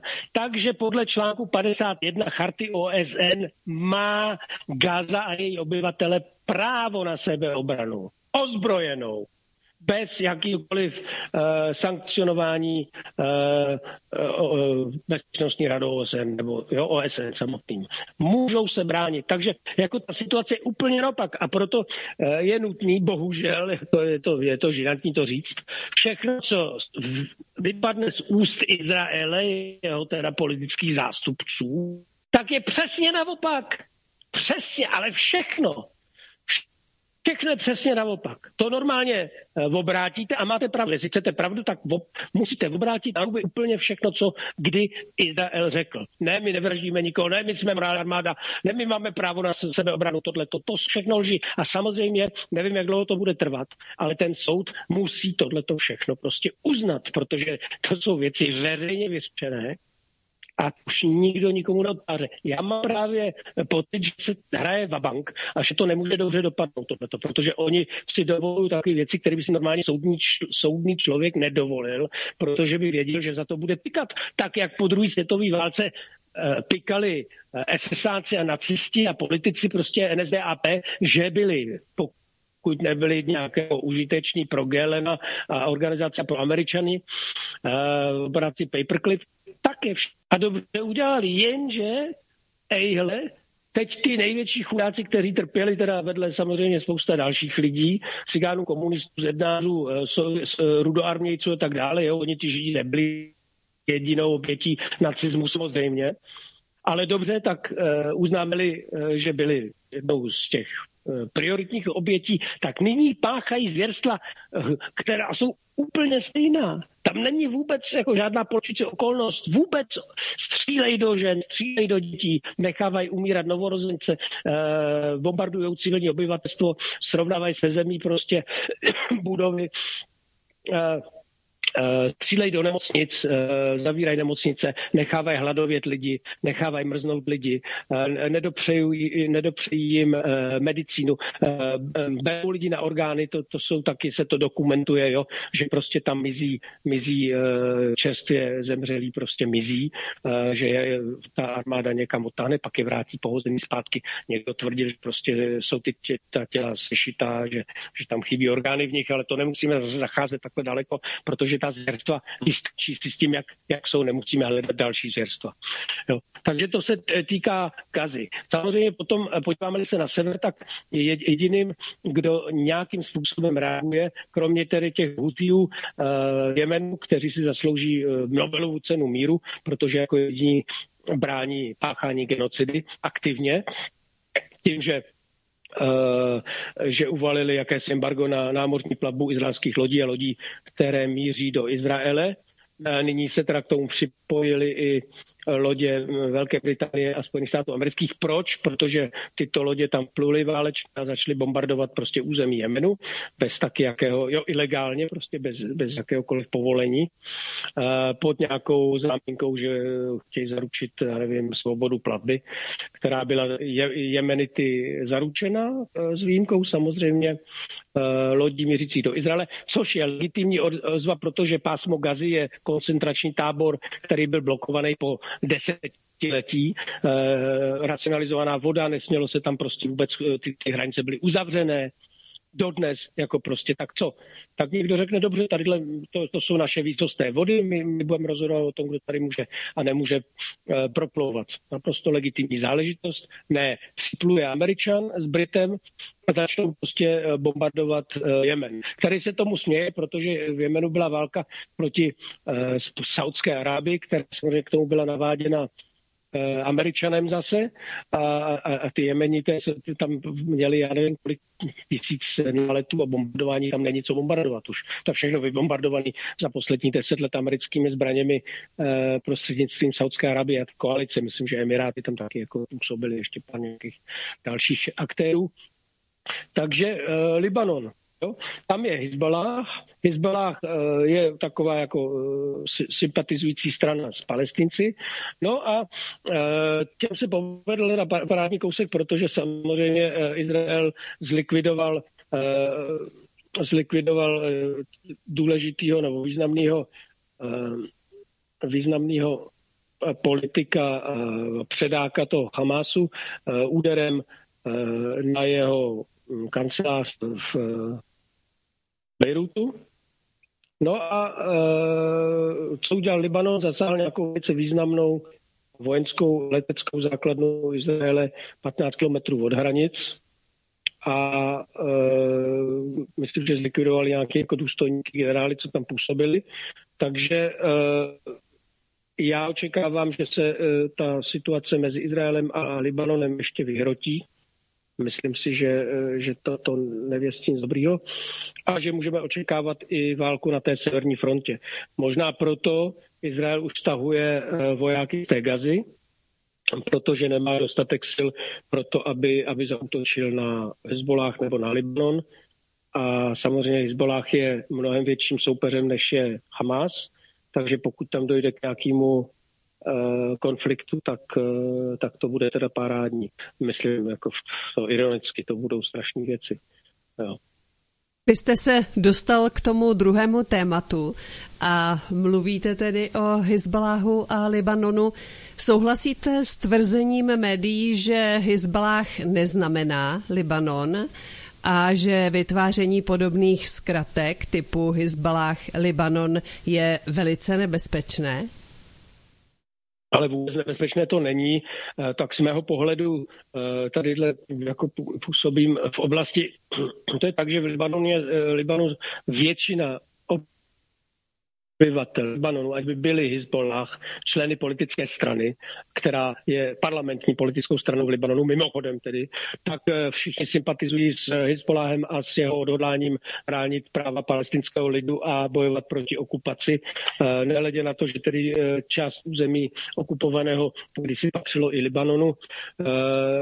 A samozřejmě nikdo v Libanonu nemá Eh, nejmenší pochybnost o tom, eh, jaká zvěrstva páchá, páchá Izrael, protože Libanon s Izraelem samozřejmě eh, ještě nevypořádané účty a jsou v otevřeném konfliktu dlouhodobě. To, že ten konflikt je veden milicemi politické strany Hezbalah, Nasral, kterou vede Nasrallah, Eh, neznamená, že by, že by ostatní Libanonci s tím nesouhlasili. Já říkám, podle mých informací s tím souhlasí většina obyvatel Libanonu. Samozřejmě jsou tam i pro americké elementy, eh, jsou tam i eh, agenti, já nevím, Izraele, tam je těch skupin, to je všechno vlastně kmenová společnost. Jo? My to nemůžeme můžeme představit v Evropě, jak to tam funguje. To jsou kmeny a některé kmeny prostě patří, jen k drůzům, některé k křesťanům, některé k, jsou muslimové, někteří lidé eh, straní, straní já nevím, Hezbolahu, eh, ve směs eh, nikdo z nich nemá rád Izrael, protože to je to v oku tam, ten Izrael je tam cizorodý element, ten tam prostě nepatří. To jsou lidi, kteří mají dlouhodobou historii, tam ti původní obyvatele a najednou od 45. roku, nebo od kdy tam jsou, dejme tomu od té Balfurovy deklarace, to, tím to začalo v roce 1917, tak jsou tam jsou tam lidi, kteří nemají s tou oblastí nic společného. To, že se někdo odvolává na mýtické knihy tadyhle, a, a, starého zákona, to, to je stejné tak směšné, jako e, odvolávat se na práce Čecha, jo, nebo tak, jako prostě chápete, jak to myslím. Jo, to, jim, to jim nikdo nevěří tam. Ty lidi tam nemají nic, e, nic s tím společného, jenom že vyznávají e, vyznávají náboženství, který má historický původ v té oblasti. Jo, tam mají, mají eh, křesťané nárok na Egypt jenom protože Ježíšek, eh, když byl malinký, tak to přijde Herodem do Egypta. Ne, nemají tady, jo, že by přišli do Egypta křesťané, říkají, no, jo, tady byl Ježíšek a my jsme křesťané, takže prostě nás vypadněte odsaď, zapadne si svoji svingu a pyramidy a odstěhujte si to někam jinam. Teď tady budeme žít my. Rozumíte, to jsou všechno narrativy, které se nám omílejí eh, pořád dokola, protože samozřejmě třeba naše země, Československo, založené Masarykem a jeho americkými přáteli, je velmi sionistická země. Jo? A, a, a dělala od začátku velký úsilí k tomu, aby mohla kolonizovat Palestínu prostřednictvím těch židů, který nechtěla mít u sebe doma. V tom spočívá totiž celý kouzlo v úvozovkách, jako samozřejmě sionismu. Sionismus není židovská záležitost, ale v podstatě uh, křesťanská v tom smyslu a nechci jako obvinovat eh, všechny ty křesťany, ale podívejte se, um, Vatikán dlouhodobě eh, jako měl výtky dost ostrý proti, proti židům. To se až v moderní době povedlo nějak jako to, trošku ohla, eh, řekl, ohoblovat. A zejména ten sionismus je v kruzích těch protestantských žid, pardon, eh, křesťanů, eh, kteří ty židy eh, ve své podstatě je pláce po, zá, po zádech a, a, kdy můžou taky použijou, ale ve své podstatě nesnáší. A říkají, no to jsou ti, co zabili našeho mesiáše Ježíše Krista. Jo, tak taková je pravda. To znamená, sionismus není vůbec židovská záležitost. Jo. Ale co udělali tady ti protestanti, řekli, tady máte zemi, a tam si bydlete, dělejte si tam, co chcete, nic se vám nestane. No, takhle zhruba e, to dopadlo. A e, byli rádi, když e, se tady těch židů zbavili, jo? Lepší žid obtěžuje palestince a dělá bordel na Blízkém východě, než aby byl tady u nás a dělal bordel u nás doma. Jo, jako to neříkám já, já jenom parafrázuju a velice jako zkratkovitě popisuju, co je ten sionismus, jak to celý vzniklo a proč vůbec jako byli židé odsunuty do Palestince. Málo kdo ví, a opravdu se na to podívejte, jestli vás to zajímá, to se jmenuje projekt Haavara, že s tím odsunem židů do Palestíny začal už Hitler v 30 letech, po 33. To židi, eh, takzvaný mezinárodní židovstvo mělo v Kodani nějaký kongres, vyhlásili bojkot proti Německu, protože tam byla na vzestupu NSDAP, že tady ta eh, nacistická strana. No, tak začali bojkotovat Němce a Němci řekli, tak, eh, Holubkové, vy nás bojkotujete, tak víte co, vypadněte odsaď. No a začali Liefert, tam hrál Eichmann už roli svojí před válkou. Ten Eichmann, o kterým eh, psala Aron, uh, Arentová, který byl souzený pak v Izraeli, v Jeruzalémě, tak ten Eichmann, ten byl ve své podstatě administrátorem tady toho mm, vysídlování těch Židů z Německa do Palestíny. Uh, ono se jim tam moc nechtělo, protože co mají dělat v poušti, když jsou prostě zvyklí po generaci žít v městech německých, a patří jim tam banky a kožešnictví a já nevím co všechno, zlatnictví. No, tak, eh, že oni zdrhali do Ameriky a do Jižní Ameriky, prostě zdrhali kam mohli a eh, več, jako někomu se to povedlo, kdo měl prachy, kdo ne, no tak musel bohužel uh, vypadnout do té Palestiny, jo, od 33. roku. Takže to není něco, co by se stalo až uh, a proč to ale já mám silný podezření, že už tehdy Hitler pracoval pro Rothschildy, protože to by mě vůbec nepřekvapilo. Proč? To říkám, protože Rothschildové si ještě před válkou právě eh, počínaje tou Balfourovou deklarací a možná už i předtím, přesně to nevím, začali kupovat pozemky v Palestíně jo, od Britů a tak dále. No vlastně předtím to být nemohlo, protože to patřilo tu Turkům. Turci to tam spravovali, to bylo jako e, součástí osmanské říše, proti který se pak bojovalo. E, tam podvedli francouzi z, Angli, e, z Angličana, že se ty nedělá nic jiného, než že podvádějí lidi, kteří takzvaně osvobozují. Tak ty řekli tady Arabům, helejte, pomůžte nám tady osvobodit vás od Turků a pak si to tady budete sami řídit. Jo? Takže Arabové pomáhali osvobozovat ta svá území od Turků. Jakmile je osvobodila od Turků, tak eh, Britové s Francouzem řekli tak a eh, máte smůlu, eh, nic tady vašeho nebude, my vám to tady budeme řídit teďka.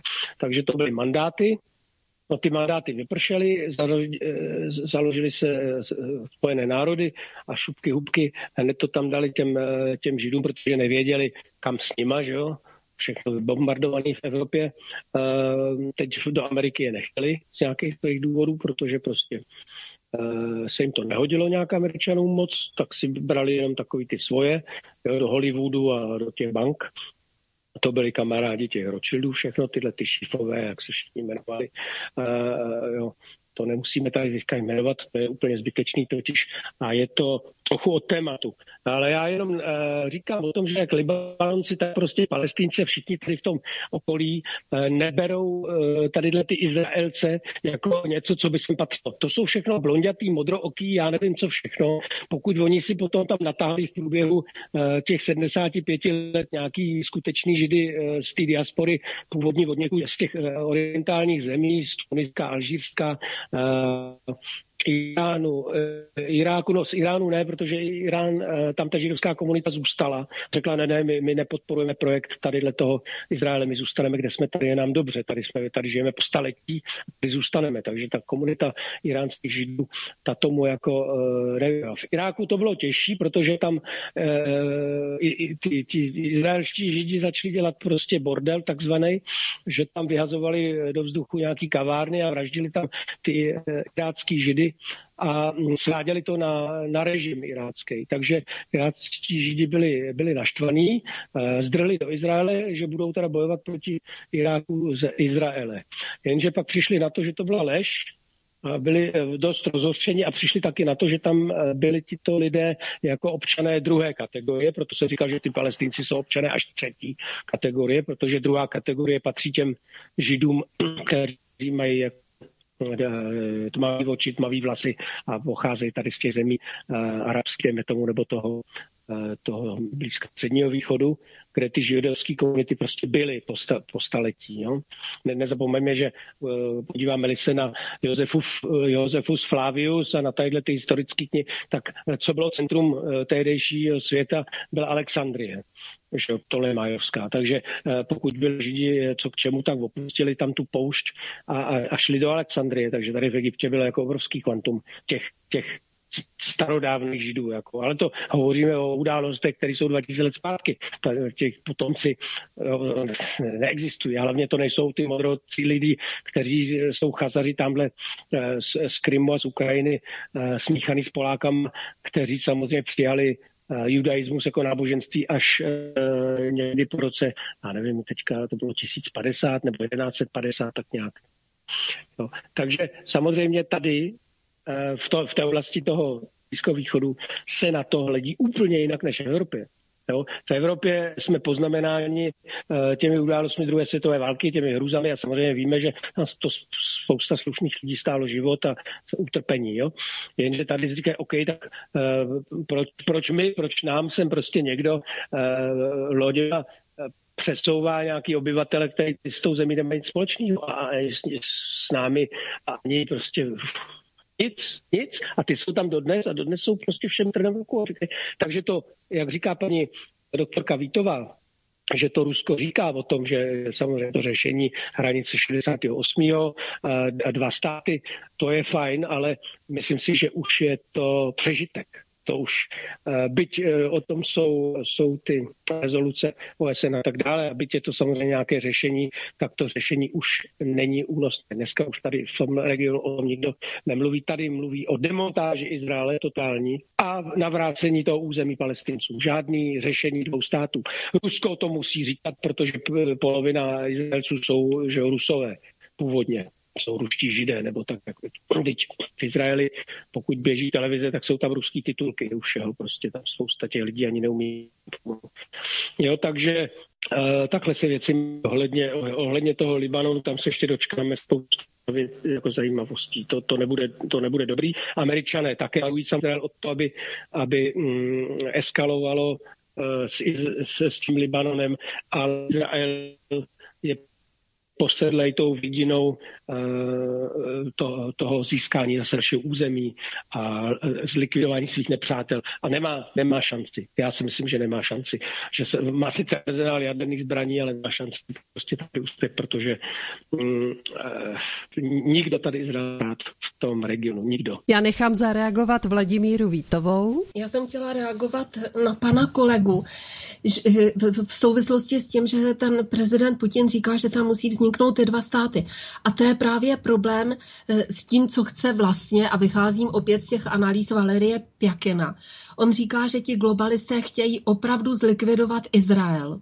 Chtějí, ale vlastně proti tomu, eh, proti tomu se postavilo to Rusko jako ten hybatel také té, té světové geopolitiky s tím, že oni mají ten jiný názor, že by tam měly vzniknout ty dva státy, protože zase eh, přesně jak říkal Daniel, že třeba v tom Iránu nechtěli ti židé do Izraele, protože tam žili a měli tam zázemí, tak to se bohužel, já říkám bohužel, stalo i v souvislosti s tím Izraelem. Takže tady můžeme vidět konkrétně ty dva koncepty řízení té světové politiky. Jedno tedy vlastně ten Henry Kissinger to řekl už v roce 2000 2012, že za deset let tady Izrael nebude.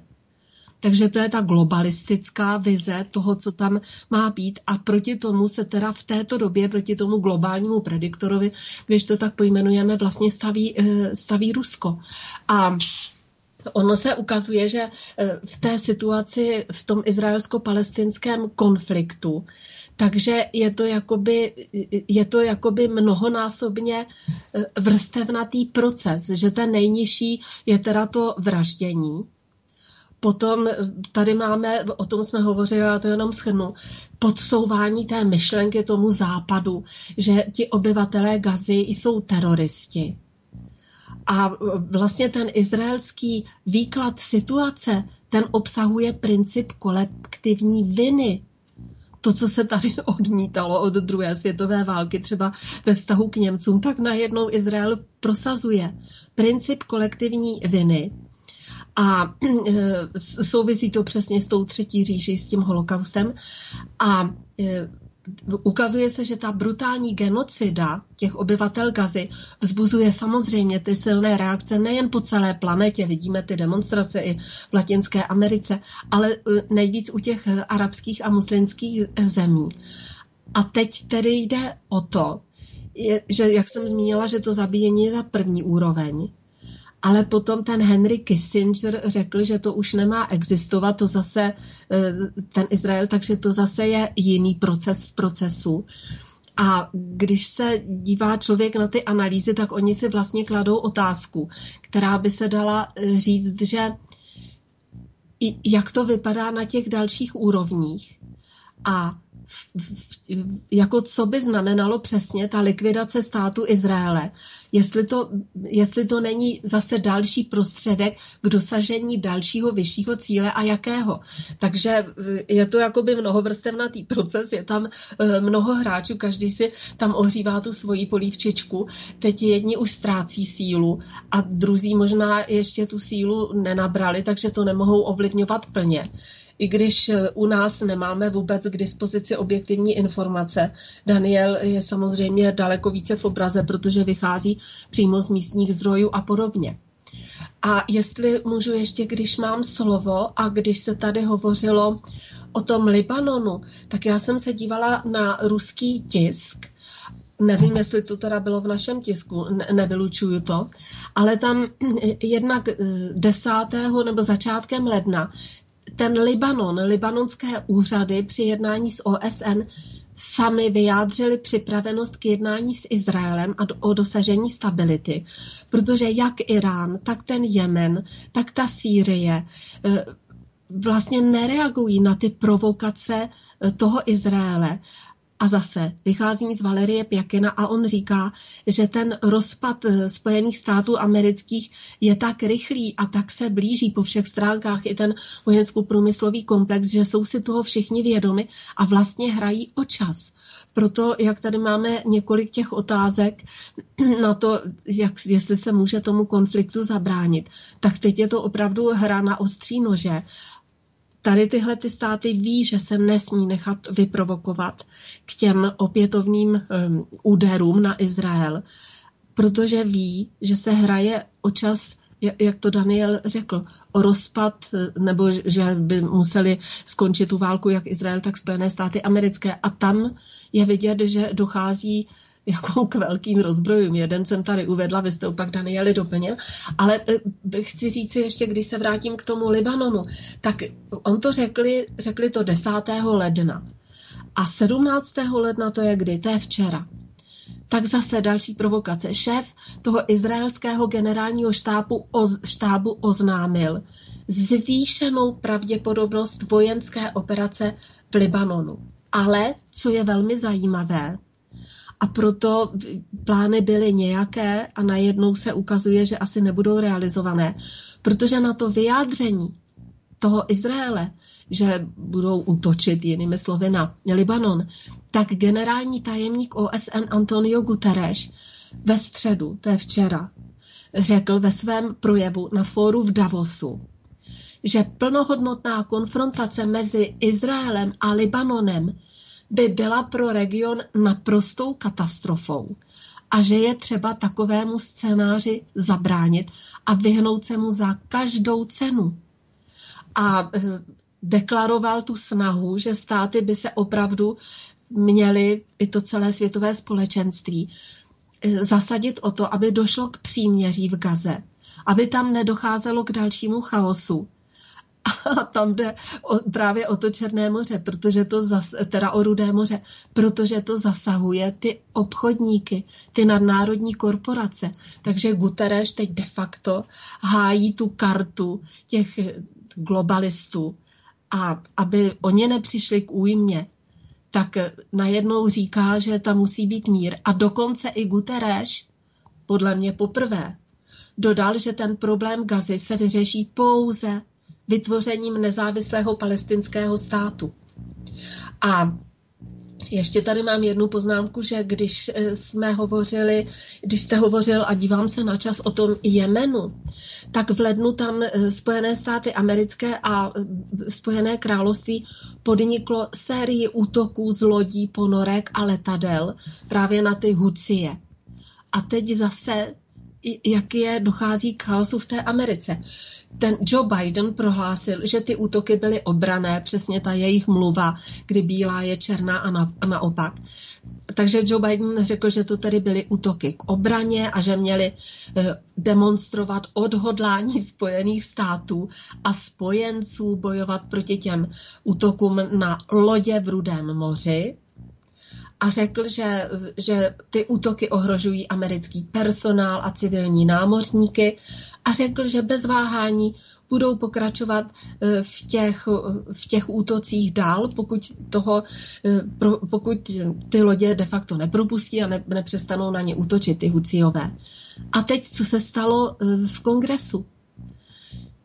Považte, demokraté kritizovali Bidena a za, tímto, za tou řečí Bidena a za tím rozhodnutím zaútočit bez souhlasu parlamentu, což se stalo, tak kdo to podporoval? Republikáni. To, takže v té Americe tam už eh, taky dochází k naprostému rozvalu.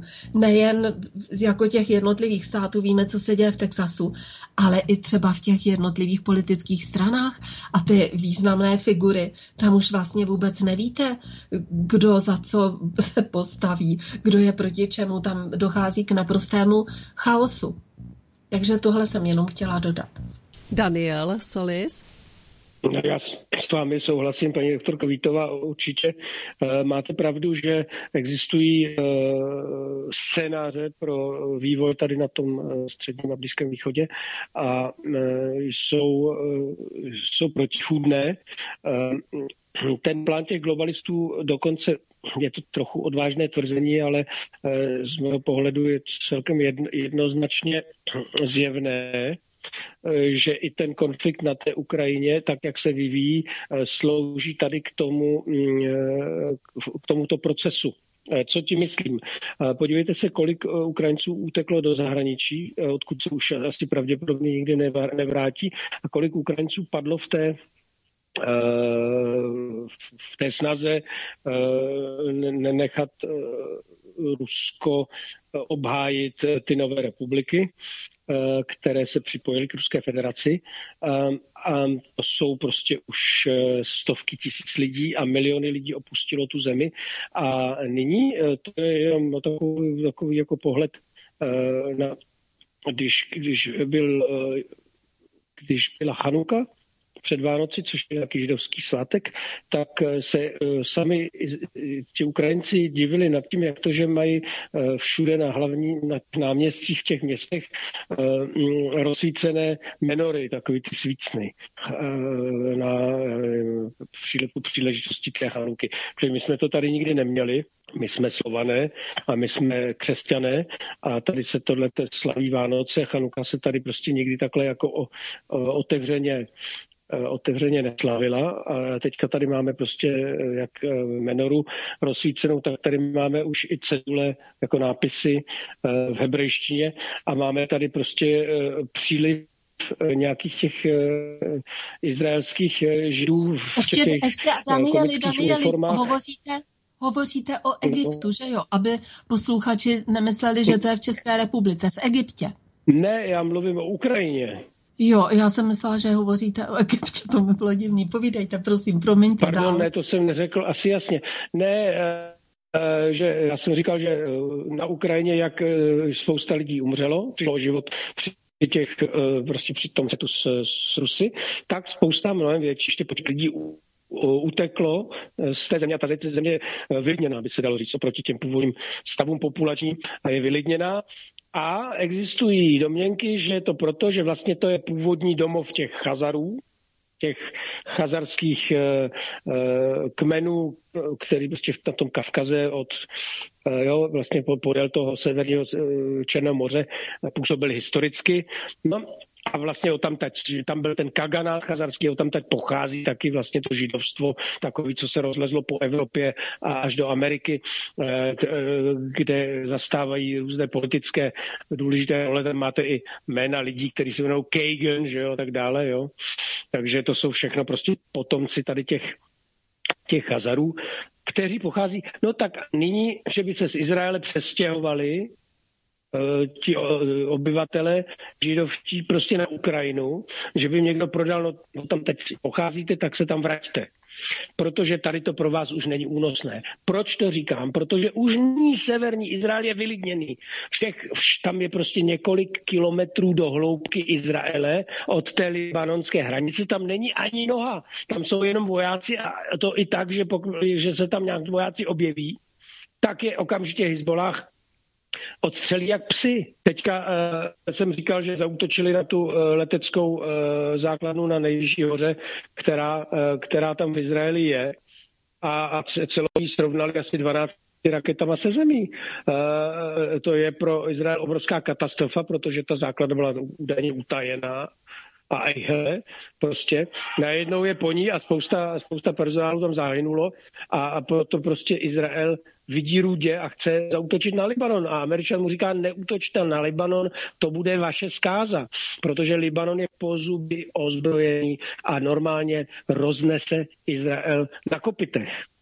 To je jasný. Izrael nemá šanci ten konflikt vyhrát proti Libanonu. Vůbec ne. Na jedné straně má Hamas v Gaze na dru- a, a samozřejmě nějak, nějaké jednotky uh, domobrany taky v tom západním břehu Jordánu a pak má na severu je obklíčen že, tím, tím uh, Hezboláhem, takže to nepřežije. A celý severní Izrael až po Haifu prostě je vyprázdněný. A na Haifu útočí Iránci uh, jako taky odvetný útok, protože uh, jim tam Izrael a američani a tak dále zabíjejí různé činitele, to nemusíme do detailu zacházet, ale Irák se chce zbavit těch amerických základen, ale Irák i normálně posílá uh, rakety s plochou dráhou uh, letu na dva cíle Haifě, na přístav a, a na nějaký termín, na nějakou rafinerii ropnou, která tam je.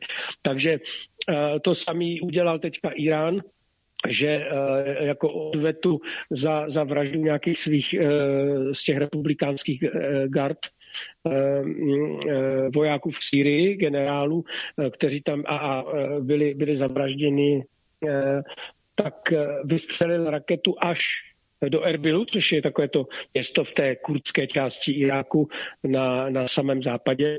A zlikvidoval tam nějaký, nějakou základnu Mossadu a zlikvidoval tam dům nějakého obchodníka kurdského, který byl agent Mossadu a ta raketa letěla, proč o tom mluvím, 12 eh, kilometrů, je vzdálenost, která eh, dělí eh, Irán od třeba Tel Avivu a tak dále. To znamená, že Irán, a ještě nejsme u Iránu automaticky, ale čas se krátí, jak jsem pochopil, tak Irán má schopnosti dostřelit ze své území pohodě na Izrael na Tel Aviv a zasáhnout s chirurgickou přesností jaký, jakýkoliv objekt, protože tady zasáhli ložnici toho uh, kurdského obchodníka, kterého zabili, uh, protože obchodoval, prodával iráckou ropu Izraeli a měl, navíc to byl majitel nějaké uh, firmy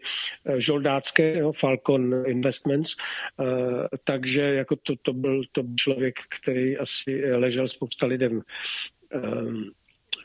kde v Krku, tak ho tady eh, eh, Irán zlikvidoval jako odvetu za, za to, co spáchal Mossad na území Syrie. Tam zabilo, zabili bombardování bagdátského letiště nebo po nějakých oblastí poblíž letiště 11 důstojníků a jednoho generála eh, koncem eh, prosince, začátkem prosince dva generály v Sýrii taky zabili eh, nálety Izraelci.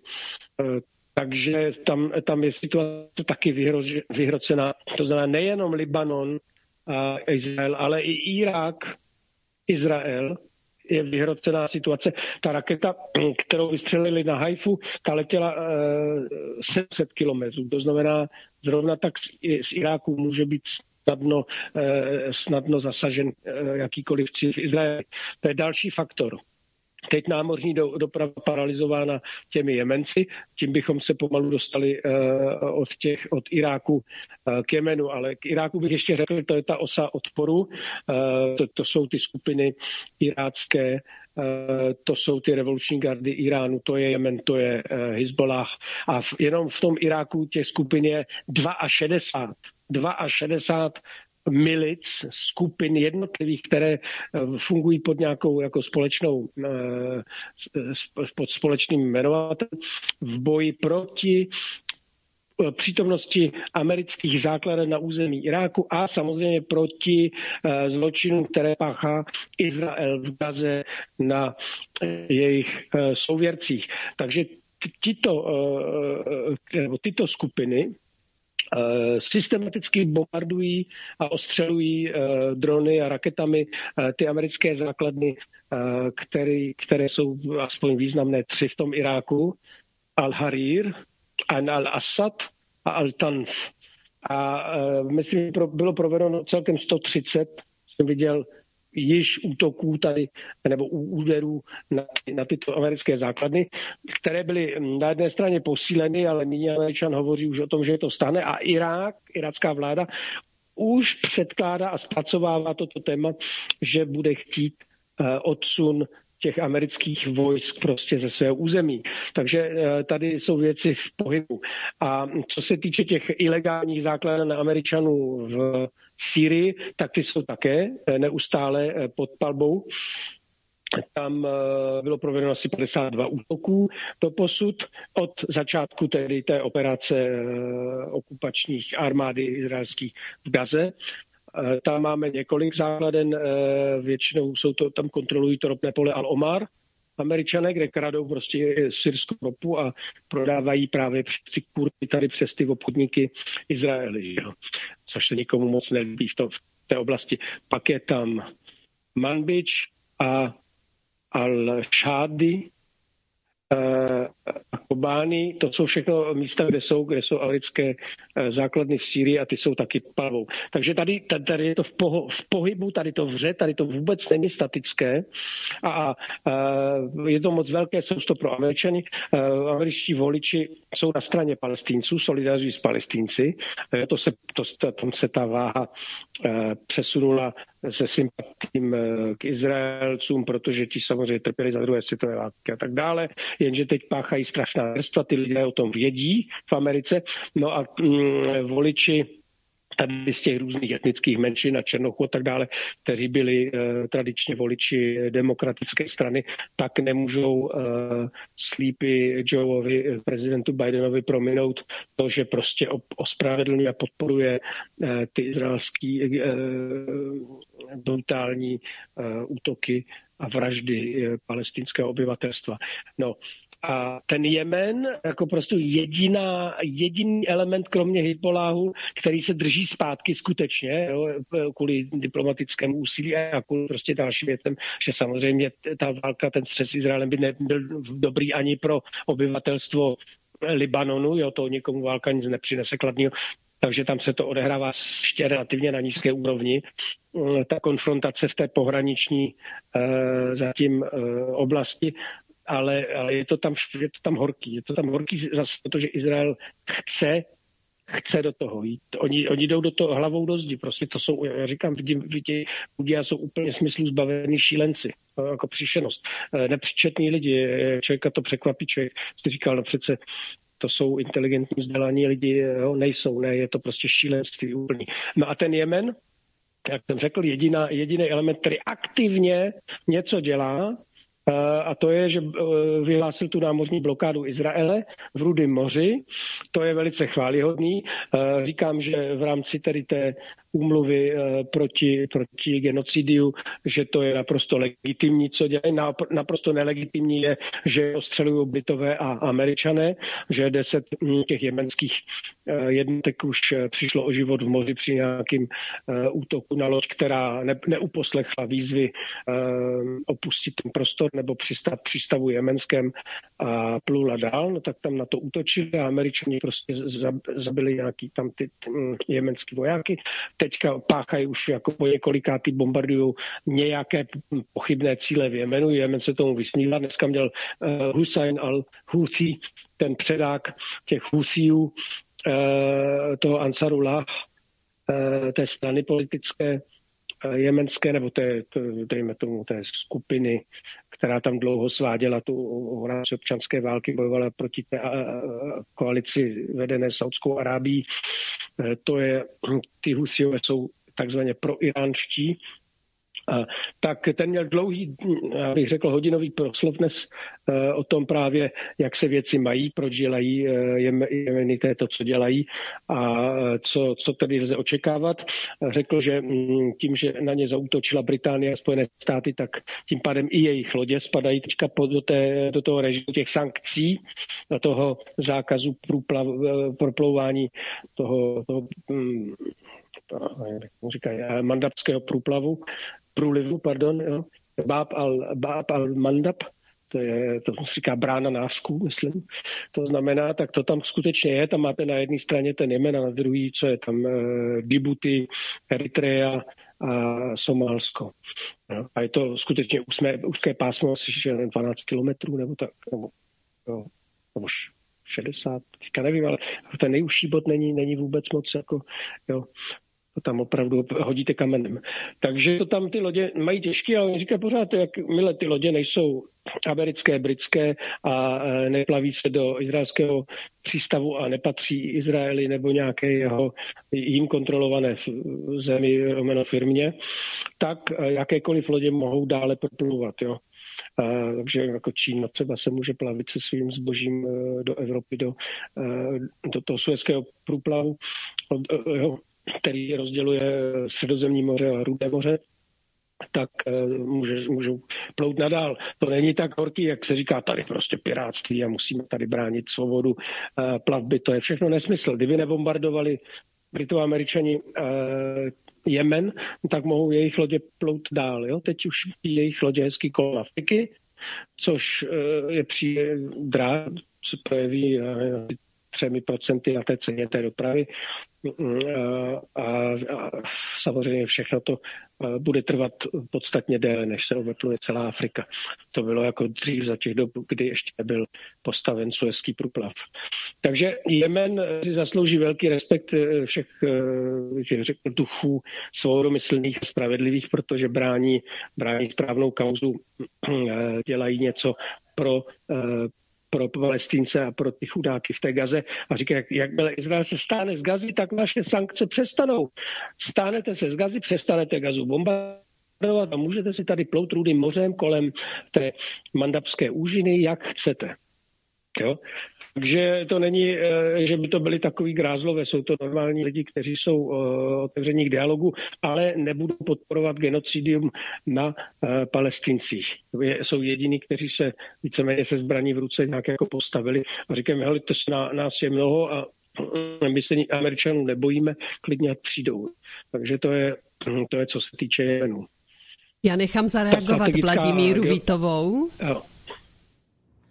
Já jsem chtěla říct eh, ještě k tomu Iránu, že teď v Davosu eh, ten iránský ministr zahraničních věcí psala o tom agentura Reuters, tak on řekl přímo, že Irán respektuje územní celistvost Iráku. A opravdu řekl veřejně, že terčem toho útoku na ten irácký Kurdistán byla ta základna izraelské spravodajské služby Mossad. A jako nemají problém vůbec s Irákem, ale z těch titulků, co byly k dispozici u nás, tak to vypadalo, že vlastně Irán útočí na Irák. Takže on na tom mezinárodním fóru to takhle jako vysvětlil teď, asi včera, myslím, to bylo v tom Davosu. A teď ještě, eh, jak se ten, eh, jak Izrael a Spojené státy americké snaží ten Irán vyprovokovat, eh, tak tam, tam jde vlastně o to, že to světové společenství opravdu je solidární s tou Palestinou a s Gazou. A vlastně teď jde o to, kdo udělá ten eh, první krok k tomu přímému střetu. A proto oni jsou tam eh, tak rezervovaní. Eh, protože když by na to reagovali, tak vlastně by to poskytlo ten důvod k ospravedlnění jakékoliv nové agrese. Takže opravdu Spojené státy americké a Izrael se tam snaží rozpoutat ten světový konflikt, se čím síly stačí, ale jenom chci zopakovat, že jsou si všechny ty státy toho vědomy a že, že se opravdu drží. A e, Potom ještě k těm husijům, husijům, tady se říká husiové nebo husijové, tak chci jenom potvrdit, že zase hovořilo se o tom taky v Davosu, že ten Jemen si klade jedinou podmínku, aby prostě skončila ta válka v té palestinské enklávě. Jinou podmínku si neklade, ale ten světový obchod je opravdu ohrožen. Eh, ty lodě tam ani už neposílají, ty nadnárodní korporace, a ty dopravní společnosti e, zdražují samozřejmě tu přepravu, protože se musí plout jinudy. To negativně ovlivňuje ten celosvětový obchod a ceny zboží pro, pro spotřebitele. Jestli se právě někdo myslí, byste Danieli říkal, že tam, e, kde jste, tak tam je ta válka a tenhle konflikt blíž a tady u nás si lidé myslí, že se jich to netýká. No, týká se jich to. Bude se jich to týkat třeba v těch cenách zboží ve zdražení naprosto všeho. A v, v této souvislosti právě Evropská unie teď plánuje, že zahájí vlastní misi, nevím teda jak, zatím to řekli takhle obecně, na ochranu té lodní dopravy v regionu a hlavními takovými hybateli z té Evropy nebo hlavními protagonisty bude Německo a Itálie. Tak ještě tohle a pak jsem tady měla ještě jednu poznámku eh, k té mm, eh, k,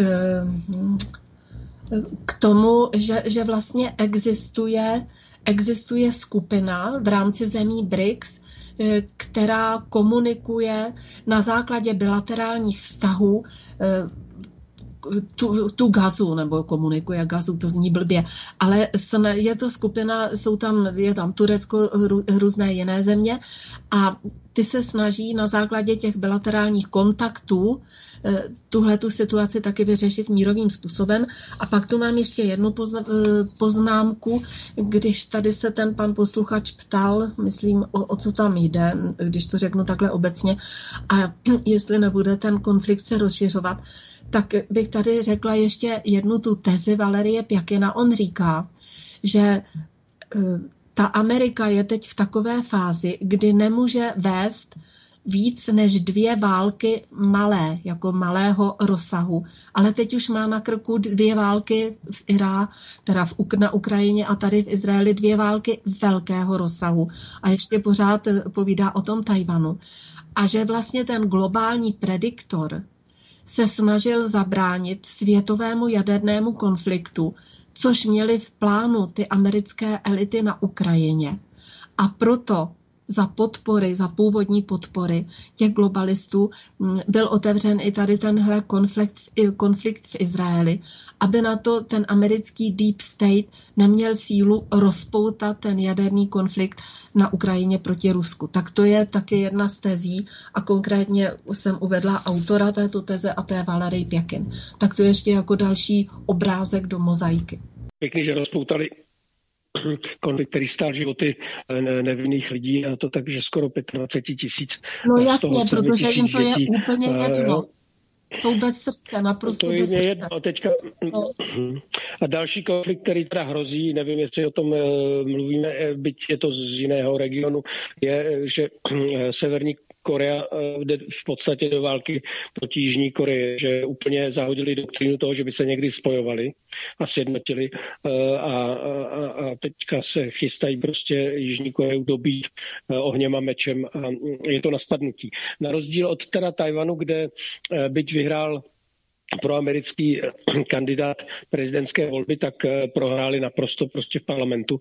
A parlamentní většinu má pročínská, eh, pročínská strana, dejme tomu, nebo elementy pročínské, takže si myslím, že ten konflikt mezi Čínou a Tajvanem deeskaluje a že k žádnému, žádné konfrontaci ozbrojené nyní nedojde tak pravděpodobně, jak to vypadalo před, eh, ještě nedávnem, před těmi volbami. To jenom na okraj, že samozřejmě se jásá nad tím zvoleným prezidentem, ale už se nemluví o tom, že většina parlamentu je pročínská. Takže nazdar bazar, tam američani si můžou dát pohov, a, a, a, ale čeká je teda mm, možná, nedej bože samozřejmě, obrovská uh, konflagrace v tom, eh, na tom korejském poloostrově, kdy Severní Korea teďka odložila rukavice, by se dalo říct. No a s tím Jemenem to tam není poslední eh, ještě eh, slovo řečeno. Eh, Jemen tvrdí, že má schopnosti útočit na ty lodě a že ty lodě může, může poškodit. A další konflikt, který teď je otázka, jestli je na oko nebo, nebo co z toho bude, je, že Irán v podstatě zasáhl eh, nějakou vojenskou základnu nebo ter- teroristické skupiny eh, Jash, Jash ul Adl se to jmenuje, jo, jako armáda spravedlivých, což jsou nějací teroristé z velké části z Tadžikistánu, vycvičení opět CIA, Mossad, jo, tady ta partička. A ty, ti provedli svražedný útok, nebo rovnou dva, při mm, já nevím, smutečním výročí eh, zavraždění toho Kwasama Suleimányho, eh, toho pře- velitele revolučních gard iránských, eh, při kterém teda, nebo při kterých v tom jeho rodném městě Kemnu bylo zabito 95 osob, nebo více než 95 osob se uvádělo. Ano a Irán přišel na ty pachatele a neváhal e, zlikvidovat samozřejmě tato tu buňku teroristickou, která se schovávala e, nebo působila na území Pakistánu e, v té provincii pohraniční Sistán Balučistán. No a z toho teďka vyvodil Pakistán taky jako nějaký důsledky, podobně jako ten, ten Irák že podali protestní noty, volali velvyslance a tak dále. Dokonce Pakistán snad eh, vystřelil nějaké rakety a zasáhl nějakou vesnici, kde zahynuli v důsledku toho, nebo byly zabiti, uh, zabiti nějaké děti a nějaké ženy, jo, já nevím, dvě ženy, pět dětí, nebo takhle. Na té druhé straně zase taky nějaký dvě děti byly uváděny Pakistánem, takže prostě děti jsou zásadou těmi obětmi tady těch šarvátek, to je prostě nefér. Dítě má prostě právo na život, tak jako každý člověk, ale v podstatě to dítě si ho zaslouží nejvíc, protože žádný nemělo. Jo. Tak dějou se hrozné věci. Uvidíme, jak vyeskaluje tedy tenhle ten konflikt mezi Pakistánem a Iránem. Už je diplomatická mluva byla zase nějak jako nastolena, tam byly e, nějaký velký projekty, měli spolu, měli spolu přátelské vztahy, Pakistan s Iránem, a to je možné, že to je jenom divadlo, že, a aby byly zachovány ty náležitosti toho mezinárodního práva, jakože jak, jak ten Irák, tak Pakistán říká, že Irán porušil jejich svrchovanost tím, že tam zaútočil na jejich území. Irán pak říká, my jsme neútočili na naše území, my jsme pouze eliminovali eh, nějaké pachatele tadyhle nějakých jako teroristických útoků u nás jo, nebo v Sýrii na naše prostě činitele armádní a, a, a tak dále. Takže jako ta, neuvěřitelně to tady vyhrocený na všech stranách a můžeme se jenom modlit, aby to dobře dopadlo. A já se obávám, jako, že opravdu je to jako ho, zapálený krotek na tom sudu po příslušném střelného prachu. Že pokud se neuhasí co nejdřív, tak, tak dojde k obrovskému třesku, který to tady smet a bude to mít samozřejmě důsledky jako daleko sáhlý na, na všechny strany, protože jakmile se tohle jednou rozjede, eh, ta eskalace jako lavina, tak, tak to prostě bude strhávat více a víc zemí a nakonec to všechno skončí v obrovské konflagraci v třetí světové války, což samozřejmě nikdo z nás nechce a můžeme jenom doufat, aby proto tady naštěstí lidi mají chladné hlavy. Jediný, kdo, kdo ji nemá, je Izrael ty jsou jak smyslu zbavení, já nevím, jakou mají, jaký mají ambice, jakou mají vizi toho celého. To, to jim v podstatě od začátku samého Uh, Spojený státy americký taky vyčítali, kde máte vizi, co bude zítra, co chcete udělat. Tak samozřejmě Izrael nechtěl nikomu prozradit, že chce vytlačit palestince po dobrým nebo po zlým. A když je nevytlačí, tak je vyvraždí, jenom proto, že si chce uh, prostě uh, ukrást další pozemky v Gaze, tam u středozemního moře, které jsou lukrativní a že oni si prostě nemůžou pomoct, ale že oni musí krást eh, zemi eh, těm původním obyvatelům. Kdy to konec konců američani udělali taky, a žijí tam na území původních indiánů, který vyvraždili a nechali je tam jako po, poumírat na různé eh, infektní nemoci. Takže to teďka je ta další fáze snížené intenzity, kdy se e, izraelská okupační armáda stáhne z Gazy a nechá ty lidi e, umírat na infekční nemoci a protože že ty, ty se nemůžou ani umýt po, pomalu, jak tam není voda, nemůžou splachovat prostě po sobě eh, toalety a tak dále, to je všechno rozbombardovaný, tam ty, jo, tahle infrastruktura, tam není nic, ty lidi se nemijou, nejí, eh, nepijou skoro, jako eh, opět, opět připomínám, aby si to lidi uvědomovali, co se tam děje za, za hrozný zvěrstva, který přesahují to, co se tam dělo dlouhodobě, že dlouhodobě se o tom hovořilo jako o uh, open koncentrační tábor jo, pod, pod širým nebem. Jo, takže to byla Gaza. Dneska je to peklo po širým nebem prostě. Dneska je tam zima, dneska tam není jídlo, dneska tam je prostě všude tam leží mrtvoly, tam když chcete nějakou mrtvolu eh, eh odstranit, tak vás zastřelí snady. Jo. Eh, to, co u nás bylo tam na filozofické fakultě, tak to oni mají na obrovském území eh, každý den, každou hodinu. Tam bylo provedeno za, těch, za ty 104 dny, co to trvá, tak tam bylo provedeno 2000 Eh, náletů a masakrů. Oni tomu říkají masakr, dva tisíce. A při masakru prostě jsou to stovky mrtvých. Desítky až stovky mrtvých. To znamená, bombardují celé řady domů a tam chudáci tahají z těch sutin, ono to tady v těch lokálních televizích je ukazováno, je tam tahají prostě miminka, děti, ženy, uh, živé, mrtvé. Uh, pak je na mescích taže, jo, jako kárách vezou do nemocnice, protože už tam fungují snad jenom tři sanitky. Jo. Pár sanitek bylo zabaveno a jezdila si s tím armáda izraelská, jo, jedno místo, aby jako mohli infiltrovat nějaký ty místa. No a ostatní sanitky byly prostě postupem času z těch dronů a z těch letadel a z těch tanků úplně, úplně zničeny. Tam, tam si nikdo z nás, a samozřejmě silnice tam už taky neexistují normální, po který by mohli jezdit auta. Celá infrastruktura je zničená. Jako ta Gáza, tam ne, není kamen na kameni. To je to, strašný. A mm, za tohle se bude Izrael samozřejmě zodpovídat a ti představitelé, kteří tohle páchají, jo.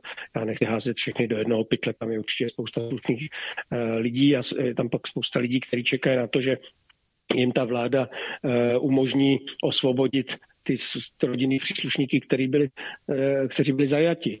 Což ale eh, Netanyahu nedělá, ten potřebuje, aby ten jeho válečný kabinet trval co nejdíl, protože ne takmile skončí ten kabinet, tak jde eh, Netanyahu od protože už předtím, vzpomeňme si, před tím konfliktem, před 7.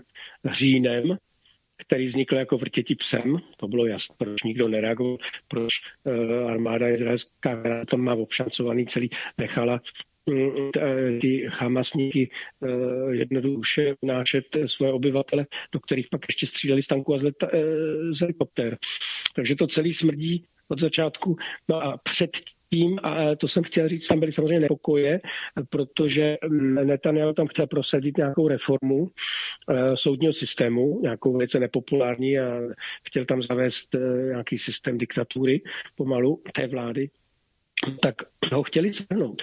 Pak přišlo tohleto, vytvořil se válečný kabinet, ale jakmile to skončí, tak samozřejmě jde Netanyahu odvalu. Takže Netanyahu snaží subinety tam udržet a prolongovat ten konflikt.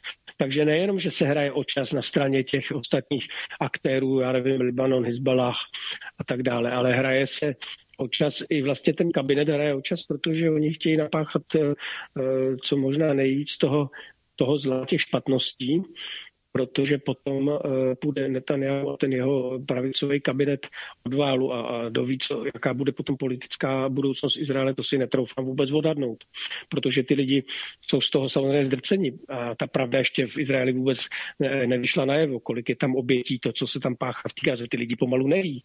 Jo? Eh, tam se jim prodávají úspěchy vojenský nějakým způsobem, ale eh, ta pravda, mm, aby se to obyvatelstvo nebouřilo, tak navíc teda 90% těch Izraelců nesnáší palestince, jo, protože mají samozřejmě špatný svědomí, tak to je nejlepší to projekovat na, na, na ty chudáky.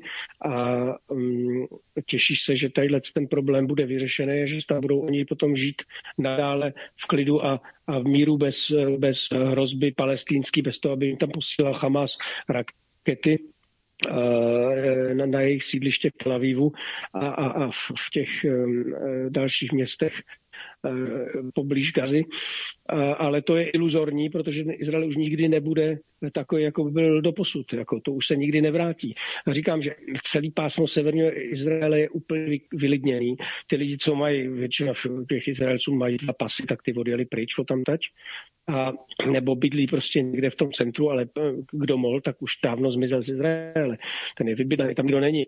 To bude eh, město duchů, za chvilku mě duchů. Jo? A jedno si prostě přijdou Izraelci zpátky vzít ty svoje olivový a pomerančový háje, který jim kdysi těm rodinám patřili a který oni oplakávají dodnes, protože tam tak byli vystřeněni, vysídlený nasilím a, a, jejich příbuzní byli zavražděni, když, když ne, nehodlali teda opustit ta místa. Tam se děli strašné věci a ty Izraelci e, to prostě mm, bagatelizují, tu nakbu, ale palestinci to nezapomněli a nezapomenou to.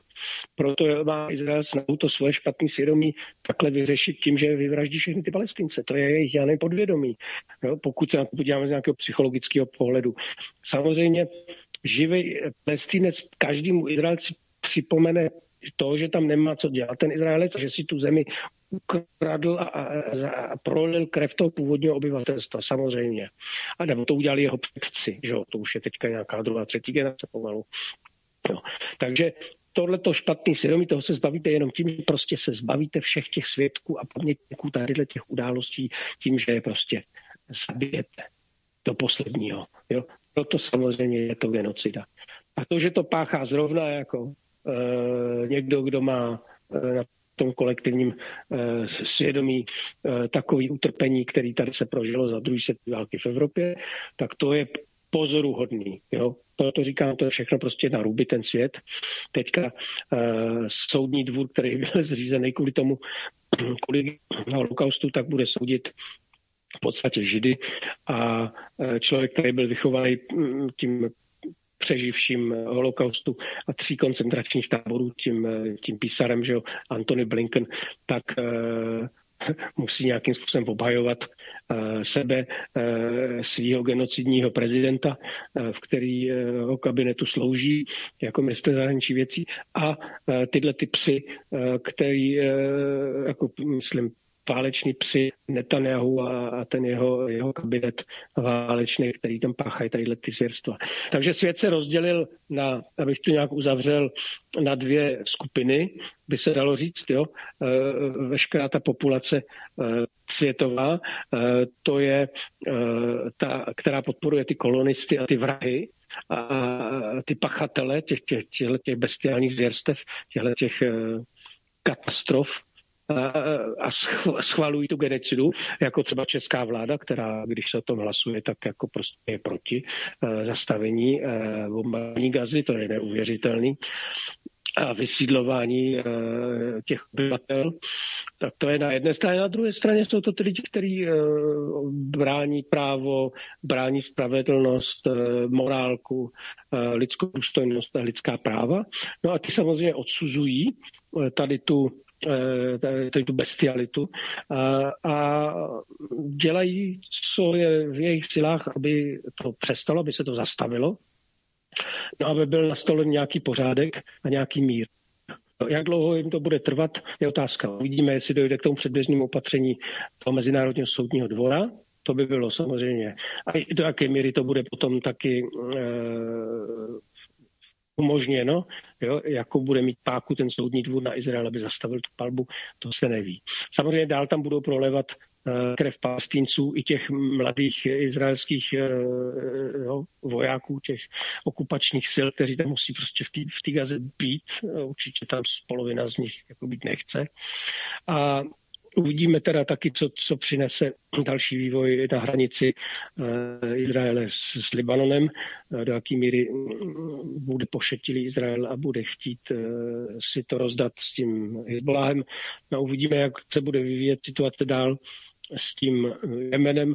No a nakonec ten hlavní de facto důvod toho všeho je, je Irán, tak uvidíme, jestli obstojí, nebo jestli bude mít nějaký problém s tím Pakistánem, a s Irákem pravděpodobně ne. Všichni jsou to muslimské země, takže si myslím, že se domluví a že nakonec žádný atomový úder, kterým Netanyahu Iránu ještě na valném OSN před tím samým říjnem sliboval, takže k němu nakonec nedojde. Jo? Protože nesmíme zapomenout, že Izrael má nějaký jaderný arzenál, byť ho eh, oficiálně eh, nedeklaruje, tak už eh, já nevím, jestli to byl teďka Smotrič, nebo kdo to byl, někdo říkal, hm, že by měli, že by měli tu gazu prostě srovnat se zemí jadernou zbraní, takže ve svým podstatě přiznal jeden člen kabinetu, že ty jaderné zbraně mají. Jo. Poprvé v historii Izraele se prokec. Je to katastrofa, bohužel to stojí životy. My máme sice taky ve vládě takovýhle demanty, ehm, ale naštěstí to tam ještě nikoho životy nestojí. Aspoň do té doby, než se rozhodnou posílat vojáky jako na ukrajinskou frontu, protože jim tam dojdou Ukrajinci, že jo? což ještě stále jako myslím, že hrozí. A při té kvalitě těch mozků, co tam máme, tu Van Leyen a všechny tyhle ty lidi, a v naší zemi ani jmenovat nemusím, protože všichni víme, o koho se jedná, tak eh, ani tam není ještě poslední slovo vyřčeno. A buď to se teda ten jazyček vás přesune k tomu uh, novému pořádku, kde bude mír a kde bude nějak struktura těch mezinárodních uh, vztahů v rámci multipolárního systému, nebo bude válka a všechno prostě skončí. Dnešní komentáře Aliance národních sil v tuto chvíli opravdu končí, protože čas dávno vypršel. Dozvěděli jsme se mnoho nového, mnoho necenzurovaného, rozhodně překvapivého. Pro dnešek se s vámi loučí Vladimíra Vítová naslyšenou. Naslyšenou. Daniel Solis, který se s námi spojil z Egypta. Já mu děkuji nejen za čas, ale i za to, že to nevzdal přes technické problémy vysílání z takové dálky. Věřím, že vy všichni eh, jste se dozvěděli všechno to, co jste chtěli vědět a podle vašich reakcí je tomu tak. Jste rádi, že jste si mohli ty informace utřídit a že jste zjistili, co a jak. Protože vysílání na svobodném vysílači nekončí, tak já vás zvu k poslechu dalších pořadů a samozřejmě příští týden opět z hosty Aliance národních sil naslyšenou. Mějte se hezky, příjemný poslech vám přeje vaše Helena.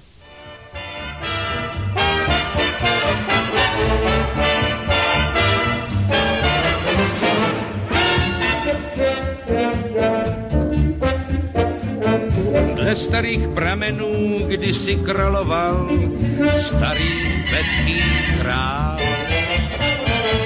Řečeného krále nikdo se nebál, každý se mu smál. Ať dělal, co dělal, lid se chechtal dál. Národ byl spokojen, reptal jenom král kat, aby tohle spral, jsem blázen sám, jak už vládnout mám až teprv baba Jága, jak praví stará sága, poradila královi jedním rázem, že kdyby líp znal svůj lid, věděl by, co lid chce mít, vážnost čemu dodá jen, jen kat a blázen. Král, že musí kata míti, aby se lid bál, jen bláznovi dovoliti, aby se mu smál, Král se vrátil na svůj hrad, poslech bábu a byl rád. Od té doby panoval kad blázen a král.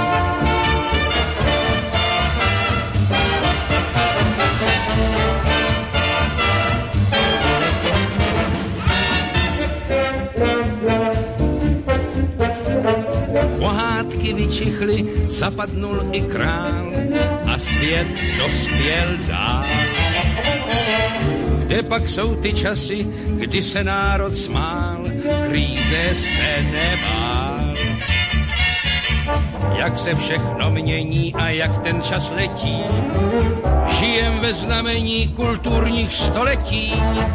Dnes už lid nepozná, komu se má smát a koho se bát. Jasna, kde se vzal, pan nikdo tu se vzal, křičel, jak si přece vzal. Já chci vládu!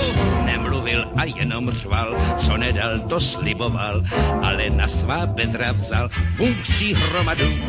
Prohlásil se za krále, za blázna, za kata, takže vznikla situace značně napatá. A tak z kata a blázna vznikla hodnost své rázná, vylíhnul se nový tvor, blázen diktátor.